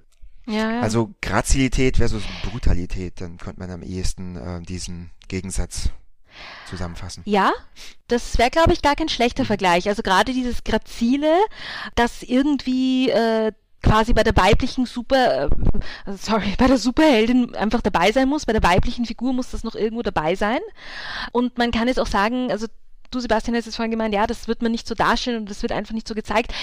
Jetzt darf man aber nicht vergessen, das sind ja, ja. dann immer äh, Entscheidungen, die das Team trifft, nicht? Und das sind aber eben Entscheidungen, die gesetzt werden, ja, wo man jetzt sagt, okay, gut, Patty Jenkins hat sich aber eben entschieden, ja, im Wonder Woman Film äh, mit der Gal Gadot, äh, wir haben keine Szene drin, wo jemand, nehmen wir ein anderes Körperteil, was weiß ich, versucht ihr in den Oberschenkel zu stechen mit einem Bajonett oder wie auch immer, ja, ja. Äh, sondern es ganz klar diese Szene, wo jemand ja Entschuldigung. Nein, nein, bitte, haben eine bitte. Szene, wo, wo jemand sie anschießt und sie mit, mit ihrem Armreifen, und ich weiß nicht, was es war, die Kugel abschützt. Äh, genau. Das ist, sozusagen, das ist sozusagen das Gegenteil dazu. Sagen, dass in beiden Fällen geht es um, dass ein Projektil oder eine, eine direkte Waffe sie attackiert und wie wird das dargestellt, dass es eben hier abprellt. Bei Jason Mhm. Moore prellt es am gesamten Körper ab, sowohl einfach ein Messer oder eine Explosion direkt. Mhm. Bei ihr prellt es an einer, einer Sache ab, an Ja. Rüstung. Entschuldigung, ich wollte nicht Nein, nein, absolut. Und man muss ja auch sagen, und ja, auch hier sind wir wieder ganz stark in der Kulturhistorie drin, dass es einfach eine ganz lange Tradition gibt, ja, den männlichen Körper zu idealisieren, auch als unkaputtbar, unüberwindbar, ja. wenn man jetzt ein bisschen sich ins Faschistische verlaufen will, ja, als nicht durchdringbare Grenze, ja. Das sind ganz viele Diskurse, die da zusammenlaufen. Und man sieht einfach, wie das konsequent umgesetzt wird in diesen Verfilmungen, ja. Äh, Und dann kann man sich natürlich wieder sehr gut die Frage stellen, welche Gender Equality haben wir hier eigentlich, ja. Äh, Und ich würde mich ja auch einfach trauen zu sagen, äh, ja, gar keine, ja. Wo, wo sollten die sein, ja? Aber, aber die, Situationen sind immer in Bewegung, ja. Es ist eigentlich, es ist ja immer dynamisch und es, äh, es kann jeden Tag alles passieren. Ja? Was ich aber jetzt sozusagen, jetzt versuche ich die Kurve sehr charmant zu bekommen. Wir haben es auf der einen Seite mit Superhelden zu tun, die undurchdringbare Körper zu haben scheinen. Ja, der Körper als harte Grenze, da kommt keiner vorbei, da kommt keiner durch. Das würde aber, ist jetzt wirklich ganz spezifisch mein Zugang auch zu diesem Thema, das würde uns aber konfrontieren mit Helden, wo ich, wo ich dann immer sage, ja, aber warum bin ich an so eine Figur interessiert? Will ich wirklich ständig nur eine Figur vor mir haben, die undurchdringbar ist, ja, und die als Grenze vor allem Bösen existiert? Und ich glaube, warum Superheldengeschichten äh, so lange schon äh, so gut funktionieren, ist, weil sie uns eine Hauptfigur präsentieren, die auch sehr ähm, anfassbar ist, die auch sehr viele Weichheiten besitzt. Und Aquaman tut insofern auch hier tut er genau das, was er soll, denn was folgt denn nach dieser äh, imposanten äh, Szene äh, in und auf und unter dem U-Boot? Äh, wenn ich es nicht ganz falsch in Erinnerung habe, was macht äh, Aquaman? Äh, Aquaman geht seinen äh, Papa besuchen. Und äh, was machen die beiden dann? Ja, genau. äh, sie, sie gehen was trinken. Aber das wird ja? auch so, das, aber das wird Ähm, auch wieder so also überzogen es, und äh, so campy dargestellt. hm? Also ich erinnere mich irgendwie, ich glaube Jason Momoa fragt, oh, are we gonna have um, a drink or are we gonna have breakfast? Und dann haben sie Frühstück und das Frühstück besteht halt einfach aus Bieren und die sind den ganzen Tag da und trinken halt was. Also da, da nimmt sich der Film Ja. wieder meines Erachtens nach nicht ernst. Also, äh, aber ja, aber Nein, eh nicht. Also ich glaube auch im, das Mhm. Witzige ist, wir haben in dieser Szene ja auch die Biker, ja, genau. die fragen, are you that fish boy? Oder ich weiß nicht, was sie jetzt genau sagen, aber Ja, mit, Fishboy, ich glaube, es ist Fishboy. aber irgendwas mit einer tiefen Stimme und dann man denkt sich, was macht er jetzt? Oh mein Gott, jetzt wird es einen, einen Kampf geben. Und er zückt sein pinkes Smartphone raus, um Fotos zu bekommen mit, mit ihm. Und das heißt, Ja. natürlich spielt er mit dieser Männlichkeit aber, oder mit diesem Ernst, aber gleichzeitig bleiben meines Erachtens diese, diese auratische Art von Männlichkeit durchaus erhalten. Oder diese, das, was er als diese Maskulinität, die er verkörpert, wird dann trotzdem nur unterstrichen, weil gleichzeitig äh, sagt er, don't touch me. Oder no touching, sagt er. Und in drei Sekunden später saufen sie zusammen in homosozialen Gelage. Also sie können einerseits diese Ja. überzeichnete Maskulinität, die wir kennen, Bikerkultur. Männer kommen, Männer sind einfach Männer und machen nur Ärger und, und, und, und sich mit tiefen Stimmen ansprechen und zerstören alles. Und gleichzeitig sind sie aber natürlich in einem homosozialen Raum hier verspielt und lustig, aber das alles äh, sind auch irgendwie geschützt eigentlich durch, durch gerade Ja, diesen ja, klar. homosozialen Raum. Ja, Ja, klar, aber da, man muss auch gleich sagen, der homosoziale Raum ist ja nur irreal da. Im, Im Erweiterung des Publikums ist ja trotzdem als ein heterosozialer Raum. Natürlich. Ich glaube, eine Campiness, die das sprengen würde, oder die hier diese Artificialität oder diese, machen so auf, die diese Art des Homosozialen und diese Art des Hypermaskulinen in so eine Weite voranschreitet und vorandrängt, dass sie eigentlich das Heterosexuelle sprengt zum Beispiel, ist in etwa der Film mit Arnold Schwarzenegger, Predator, wo zwei Muskeln aneinander prallen, als hätten sie gleich gerade Sex miteinander. Und ich glaube schon, dass es auch solche Filme geben kann, die wesentlich stärker hier dieses, diese Maskulinität so weit überzeichnen, dass es eigentlich schon zur Satire wird, die Artificialität ausgestellt wird oder das Homoerotische viel stärker im Vordergrund gebracht wird. Und ich glaube zum Beispiel 300 von Zack Snyder ist genau so ein Film auch wiederum. Macht er es aber gemeint, bewusst? 300? Also, nee, nee, macht doch nicht. Okay, ich glaub okay. Nicht. ja, glaube ich nämlich auch nicht. Ja. Also, aber meine, naja, okay. also, also, also ich, ich glaube, wenn du Frank Miller äh, erzählen würdest, dass in seinem Comic 300 homoerotische Momente sind, dann wird er aber ganz traurig. Ja, ja da wird er aber ganz, ganz traurig und verstört, obwohl Frank Miller, ich glaube, das letzte Mal normal drauf war, der Mann in den 80ern. Ja, Aber das ist jetzt nur meine Meinung, gell? Das Was? ist jetzt so ja. Aber was ich ganz kurz noch dazu ja. sagen wollte, im Grunde genommen, also es gibt momentan, äh, spricht man jetzt sehr gerne von der sogenannten Bro-Masculinity, mhm. ja, also die Brotherhood und die Masculinity. Das ist sozusagen das Wort, das jetzt dafür sehr gerne benutzt wird, aber in den 90ern gab es dafür ein bisschen ein anderes Wort, das nannte sich Lad, ja, Ladism, ja. also Lad, äh, Kumpel, mhm. ja, die kumpelhafte Männlichkeit. Äh, und was ich in dem Film wahnsinnig äh, spannend gefunden habe, ist, dass Aquaman genau so kodiert ist als diese kumpelhafte Männlichkeit. Also man holt den Vater ab mhm. und man sagt, ja komm, ich, ich lade dich zum Frühstück ein. Aber natürlich auch das kulturell männlich kodiert. Männer saufen, ja, alles klar, deswegen sind wir in der Bar. Dann wird also jetzt kurz noch klargestellt, der Vater ist aber doch irgendwie die Respektsperson und warum ist er das? Er kann den Sohn unter den Tisch trinken. Wir erhalten also eine ganz wichtige Info. Und ganz kurz danach kommen also die äh, Herren im, im Biker-Outfit und auch das sind ja spannende männliche Körper, weil sie ja das Ideal der Hauptfigur so gar nicht erfüllen. Das sind zwar auch Männer, die so zwei Meter groß sind, aber die wiegen auch 200 Kilo und ich spreche hier nicht von Muskelmasse. Ja? Und das ist also auch ganz spannend, dass es es gerade diese Männer sind, die ihn ansprechen. Dann gibt es kurz diesen Moment, wo man sich denkt, gibt es jetzt gleich einen Fight in der Bar. Äh, und dann äh, werden wir aber irgendwie so beruhigt. So, nein, nein, das sind ja Fanboys, das ist okay. Ja, das finde ich auch wahnsinnig spannend, weil man sich darüber unterhalten könnte, ist dieser Film gerade irgendwie frech zu den Leuten, die im Publikum sitzen und die wahrscheinlich weniger aussehen wie Jason Momoa und eher so wie diese drei Herrschaften? Und das, damit meine ich jetzt normal, ja?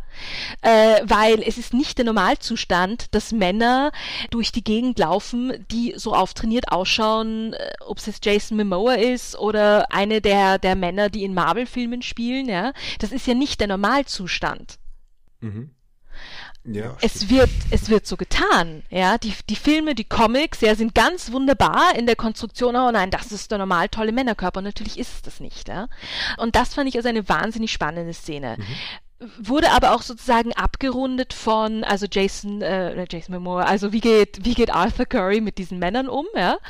Es kommt also nicht zum Kampf, sondern man macht Fotos und dann besäuft man sich gemeinsam, also man hat diesen verbindenden Moment der Bruderschaft, ja? Äh, und dann äh, fährt er ja seinen Vater nach Hause, ja? Also man sieht es ja, äh, also der Vater, der ist also sowas von drüber der Kante, der kann nichts mehr alleine machen. Was macht also Arthur Curry? Er kümmert sich um den Vater, macht das auch sehr, sehr liebevoll, ja, äh, sehr sensibel. Und dann äh, werden wir in die Handlung zurückgerissen mit der Flutwelle und der Mirror and, and whatnot. Ja. Aber in diesen Momenten erlebt man eben gerade diese weichen Seiten der Superhelden, der, des Superheldencharakters. Und ich würde ja sagen, gäb's diese weichen Seiten nicht. Ja, wäre, wäre der Erfolg dieses Genres sehr stark zu bezweifeln. Aber ich würde dir vollkommen zustimmen, Sebastian, das heißt nicht, dass da irgendwas aufgebrochen wird im Sinne, dass da irgendwas inklusiver wird. Ja? Äh, und dass da, was Männlichkeitsideale und Rituale betrifft. Überhaupt nicht. Nein, nee, und ich meine, das stimmt auf jeden Fall, dass man das Hegel Männlichkeit schon längst auch Elemente inkludiert hat, die früher exkludiert waren, wie etwa weichere Seiten, wie sozialere Seiten, ist offensichtlich. Und ich glaube tatsächlich auch, ich meine, wie gesagt, ich habe es vorhin so auch betont, es ist sehr spannend, was du jetzt gerade ausgeführt hast, weil ich habe tatsächlich das gesehen zwar und auch bemerkt teilweise, aber genau im Zusammenhang mit Ladism zu bringen, habe ich nicht es versucht und das ist ein spannender Punkt. Aber ich glaube tatsächlich ein Text, der noch mehr diese Art von Hypermaskulinität verwenden würde, hätte viel stärker und viel queereres Potenzial als dieser Text.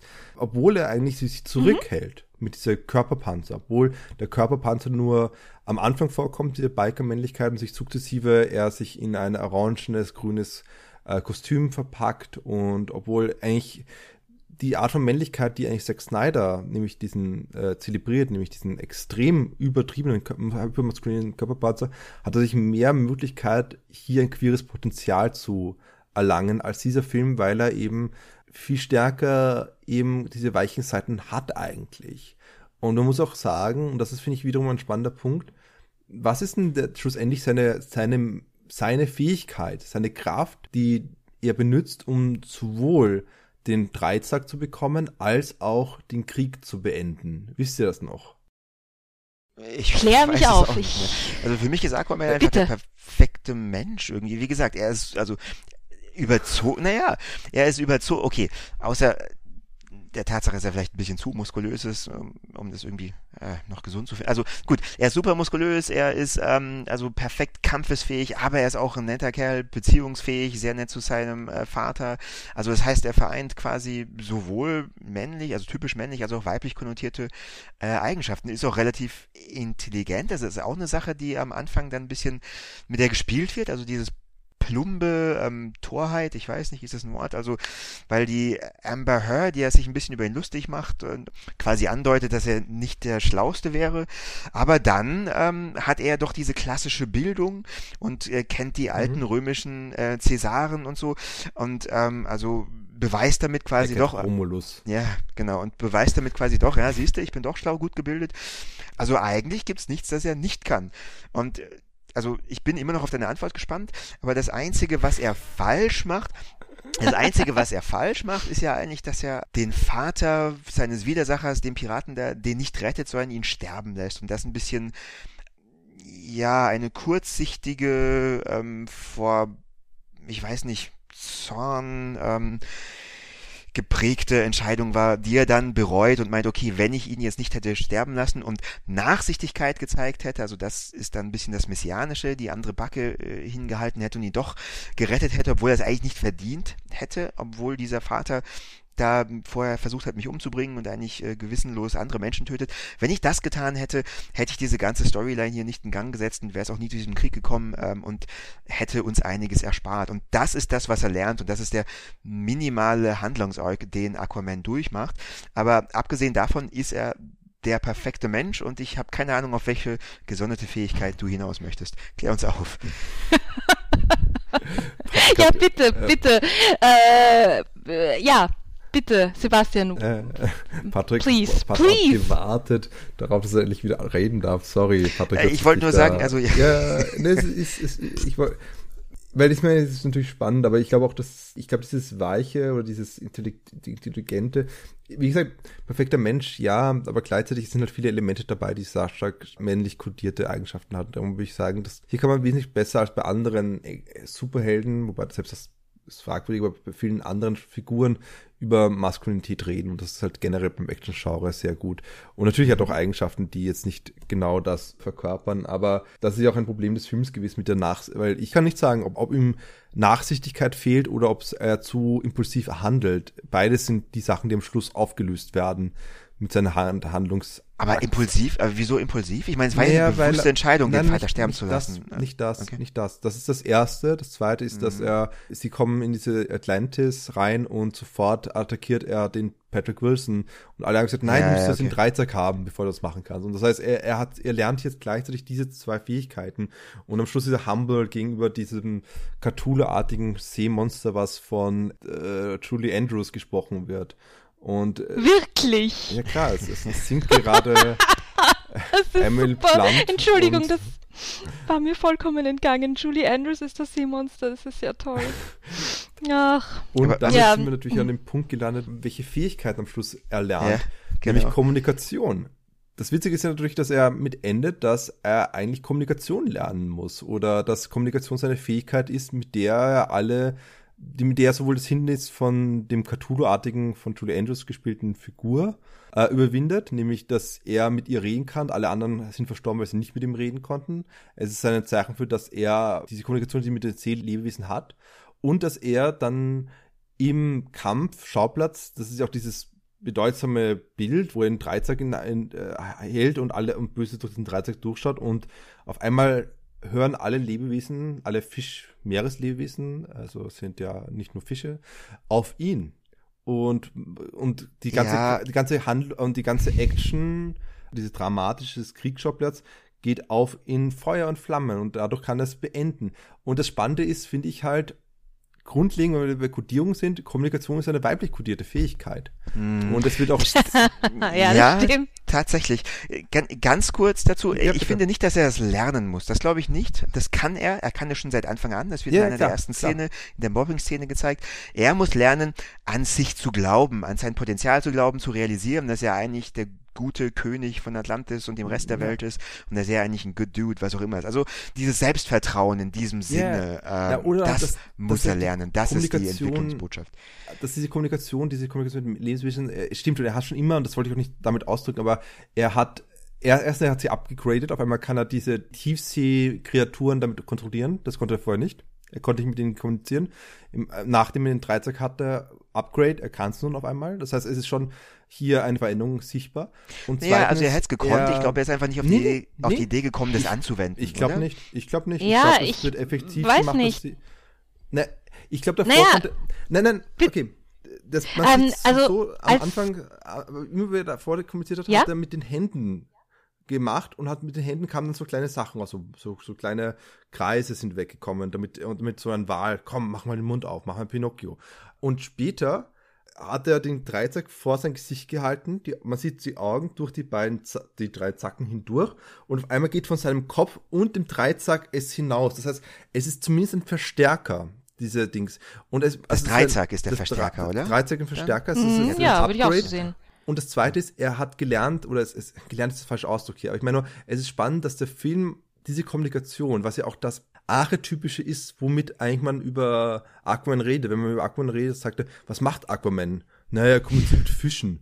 So ein Dummer, hat keine äh, Handlungsfähigkeiten. Und er zeigt einfach, und das ist ja auch so ein, eine Kritik an diesen Witzen halt auch irgendwie. Und die bringt er wieder rein. Aber das Witzige ist für mich halt einfach, es nimmt so einen interessanten Raum ein, nämlich es wird wichtig, aber ihr habt sogar vergessen, dass er das macht eigentlich. Und dementsprechend zeigt es wiederum, dass es überhaupt nicht dass es aber inszeniert wird, dass es keine Bedeutung hätte. Oder es wird, es, ich bin mir nicht ganz sicher, was es das ist eigentlich. Es ist so lustig, es nämlich ganz wichtig ist, aber gleichzeitig unwichtig. Und ich weiß nicht, warum eigentlich. Naja, aber ich würde euch beiden zustimmen, ja. Äh, ich, äh, ihr habt mich jetzt nämlich auf ganz wichtige Punkte gebracht, die hätte ich vorher doch überhaupt nicht so gesehen, weil ähm, ich glaube, er hat tatsächlich was gelernt.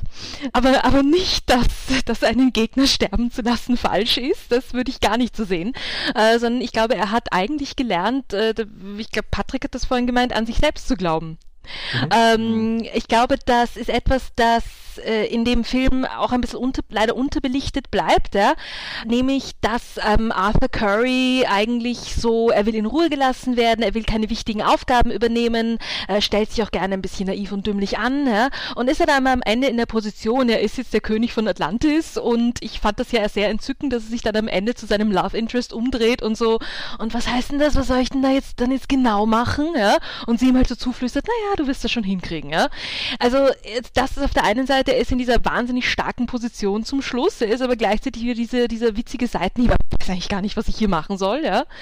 Aber ich würde eher an, an dem mich ein bisschen mehr festhalten, dieses, dass er vielleicht gelernt hat, an sich selber zu glauben, weil ich es auch sehr schön finde, dass er gerade im Gespräch mit Pseudo Cthulhu äh, sich, sich äh, auch darauf beruft, er nennt sich selber einen Mongrel und er nennt sich ein Halfbreed.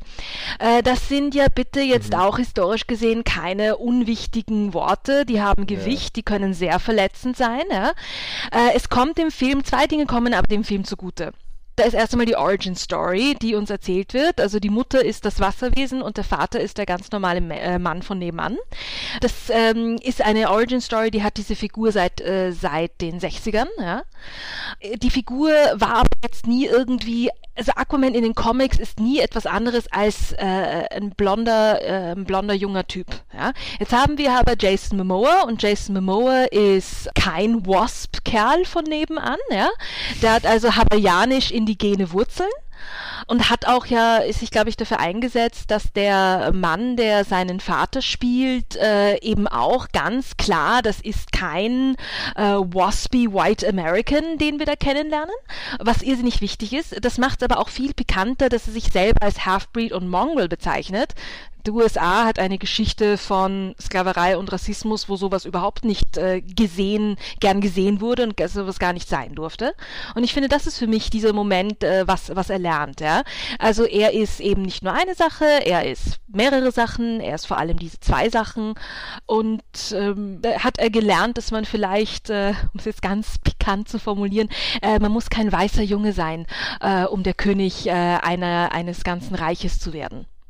Mhm. Vor allem, weil ja auch Patrick Wilson untypischerweise diesmal blonde Haare hat.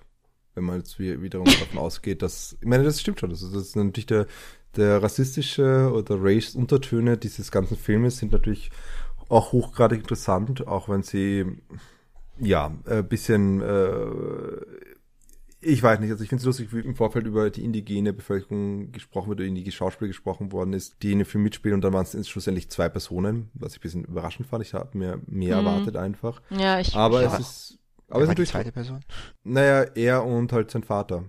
Die, Ach so, okay, ja, ja okay. Sorry. Also ja. er halt hawaiianisch indigen und sein Vater Maori. Also ich meine, das sind eindeutig zwei, ja, ja. Ja, ja. Äh, mhm. ja. Aber das heißt, wir haben hier noch einen weiteren Thema, das wir dann aufmachen würden und das wäre natürlich extrem viel noch zu besprechen, aber wir haben wenigstens schon gesehen, und das finde ich halt auch spannend in unserer Diskussion, wie eben Superheldenfilm allgemeine mit Männlichkeiten umgeht, wie hier gewisse männlich kodierte Körper oder männlich kodierte Eigenschaften auf gewissen Körpern projiziert werden, auf andere Körper weniger projiziert werden, wie das hier äh, zusammenkommt und wie Argument vor allem das macht, aber gleichzeitig auch nicht wirklich irgendwas mitbricht, denn er weiterhin im Zusammenhang hier sehr viele Eigenschaften reinbringt, dieser Weichheit, wie Rantel das gesagt hat, die ganz leicht im hegemonialen Männlichkeitenbildern reinpassen, nämlich wie etwa diese homosozialen Räumen mit seinem Vater teilt, diesen Ledism. Und das ist natürlich eine sehr spannende äh, Diskussion gewesen. Nächstes Mal werden wir von den sieben Weltenmeeren weggespült und weggeschleppt direkt zur Küste Japans. Und zwar schon zum zweiten Mal, nachdem wir schon mal Kasuko unglaublich hoch gefeiert haben. Diesmal in Kino ambulant werden wir uns auseinandersetzen mit dem Kurzfilm von Shinkai Makoto, äh, Garden of Words oder auch Kotonoha no Niwa äh, wo wir uns vor allem mit Melancholie wahrscheinlich auseinandersetzen werden. Aber das ist nächstes Mal und bis dahin könnt ihr natürlich uns noch weiterhin Flaschenpost zuspülen und andersweitig uns kontaktieren. Oder Patrick? Ja, auch aus den Untiefen des Meeres heraus könnt ihr einfach, keine Ahnung, sucht euch einen Datenverbindungskabel über das Internet, Stränge, ach keine Ahnung. Also ihr könnt uns erreichen, wenn ihr Internetzugang habt, indem ihr entweder euch bei Twitter einlinkt und ähm, ja nicht mit blauen Fischchen, sondern mit blauen Vögelchen tweetet und uns einen Kommentar da lasst. Unser Handle ist Kino on the Couch. Ihr könnt natürlich auch einfach euch auf YouTube einloggen. Dort ebenso Kino on the Couch suchen. Wir sind da mit einem Kanal vertreten und könnt uns Kommentare da lassen, seien sie nett, böse, aquatisch, ähm, ja, wie auch immer. Wir sind sehr responsiv und antworten auf sämtliche Kommentare, die von euch da so kommen. Natürlich oldschool, aber nicht minder effizient, könnt ihr auch einfach zu der altbewährten E-Mail greifen. Das heißt, ihr braucht keine Post per Flasche über die sieben Ozeane ähm, tuckern zu lassen, sondern Schreibt uns einfach eine E-Mail an, die Adresse kinoonthecouch at gmail.com. Auch dort, ich verspreche es hoch und heilig, antworten wir und kommunizieren mit euch. Zu guter Letzt könnt ihr mit jedem guten Podcast-Catcher oder RSS-Feed eurer Wahl einfach unseren Podcast catchen. Ihr könnt immer up to date bleiben und jede neue und natürlich auch alle alten Folgen hören. Beheimatet sind wir bei Podcast Garden, sind natürlich aber auch über iTunes problemlos zu empfangen. Ja, so viele Möglichkeiten uns zu kontaktieren. Selbst da, ich glaube, mittlerweile kriege ich doch ein bisschen Routine da hinein. Ich habe nichts vergessen, oder? Ja, nach zwei Stunden Reden hat dann Gehirn auch einen kleinen Aussetzer gehabt. Tatsächlich. Und wir haben YouTube, könnt ihr uns natürlich auch genauso diese alten und neue Videos anschauen. Könnt schauen, wie wir über Authentizität bei Mission Impossible 3 geredet haben, wie wir Black Panther und Afrofuturismus gesprochen haben vor Monaten. Aber das sei dir verziehen, wie gesagt. Unsere Gehirne Naja, sind schwach, sind nicht so muskulös wie die von äh, Momoas Muskelmassen allgemeiner. Es muss irgendwo versunken sein, denn äh, ich könnte schwören, es nach Twitter kurz erwähnt zu haben. Oh, ich schneide es fünfmal weg. Ich glaube dir das sogar. Randhild, ich danke dir für deine sehr äh, Wörter. äh, das geht's doch nicht. Äh, ich komme nicht rein. Selbst da, ich glaube, du musst erst kommunizieren. Ähm, Randhild, danke dir für seine sehr spannenden Ausführungen und deine interessanten und sehr anregenden Kommentaren zu Männlichkeiten, vor allem dem Superhelden-Genre, aber auch darüber hinaus. Und ich hoffe, du hattest auch Spaß, auch wenn es gegen Ende hin immer mehr zu einer äh, Tortur wurde, wie weit wir noch äh, denn hier dem, Wa- im Wahn oder nein, im, im, nicht im Wahnsinn, im anderen bleiben. Ja, also, ähm, okay, ich, äh, Moment, ich muss aufhören zu lachen, aber gleich. Nee, nee, will- das war, Okay, also, ich kann nur sagen, Ich habe natürlich alles drin gelassen. das, ähm, das waren also knapp zwei oder über zwei sehr äh, charmante Stunden. Äh, ich kann mich nur bedanken äh, bei euch beiden für die äh, nette Einladung, äh, für die charmante Diskussion, äh, charmante Plauderei möchte ich fast sagen. Ja, also mir, mir hat es wirklich sehr viel Spaß gemacht. Ich hoffe euch auch. ja, absolut. Ich hoffe, dass wir vielleicht dich in Zukunft mal wieder begrüßen dürfen bei unserer Kino-Couch. Und damit würden wir uns gerne auch, glaube ich, verabschieden. Oder zumindest ich, Patrick, kann noch weiter hier. Ja, ja, ich plaudern. möchte jetzt eigentlich noch einen lustigen Blödel, eine lustige Blödelei zum Schluss äh, machen. Ich weiß nicht, das letzte Mal habe ich ja Wolfsgeheul zum Abschluss ähm, von mir gegeben. Das heißt, ich müsste diesmal Wale oder Delfine Ja, ähm, oder, oder, oder. Ja, ich kann es so versuchen. Wie, wie machen Robben so- Delfine? Also, oh, Robben. Ja, sehr schön. Mit diesen aquatischen Geräuschen verabschieden wir uns. Ich hoffe, es hat euch auch Spaß gemacht. Bis zum nächsten Mal. Auf Ciao. Leute. Tschüss, tschüss.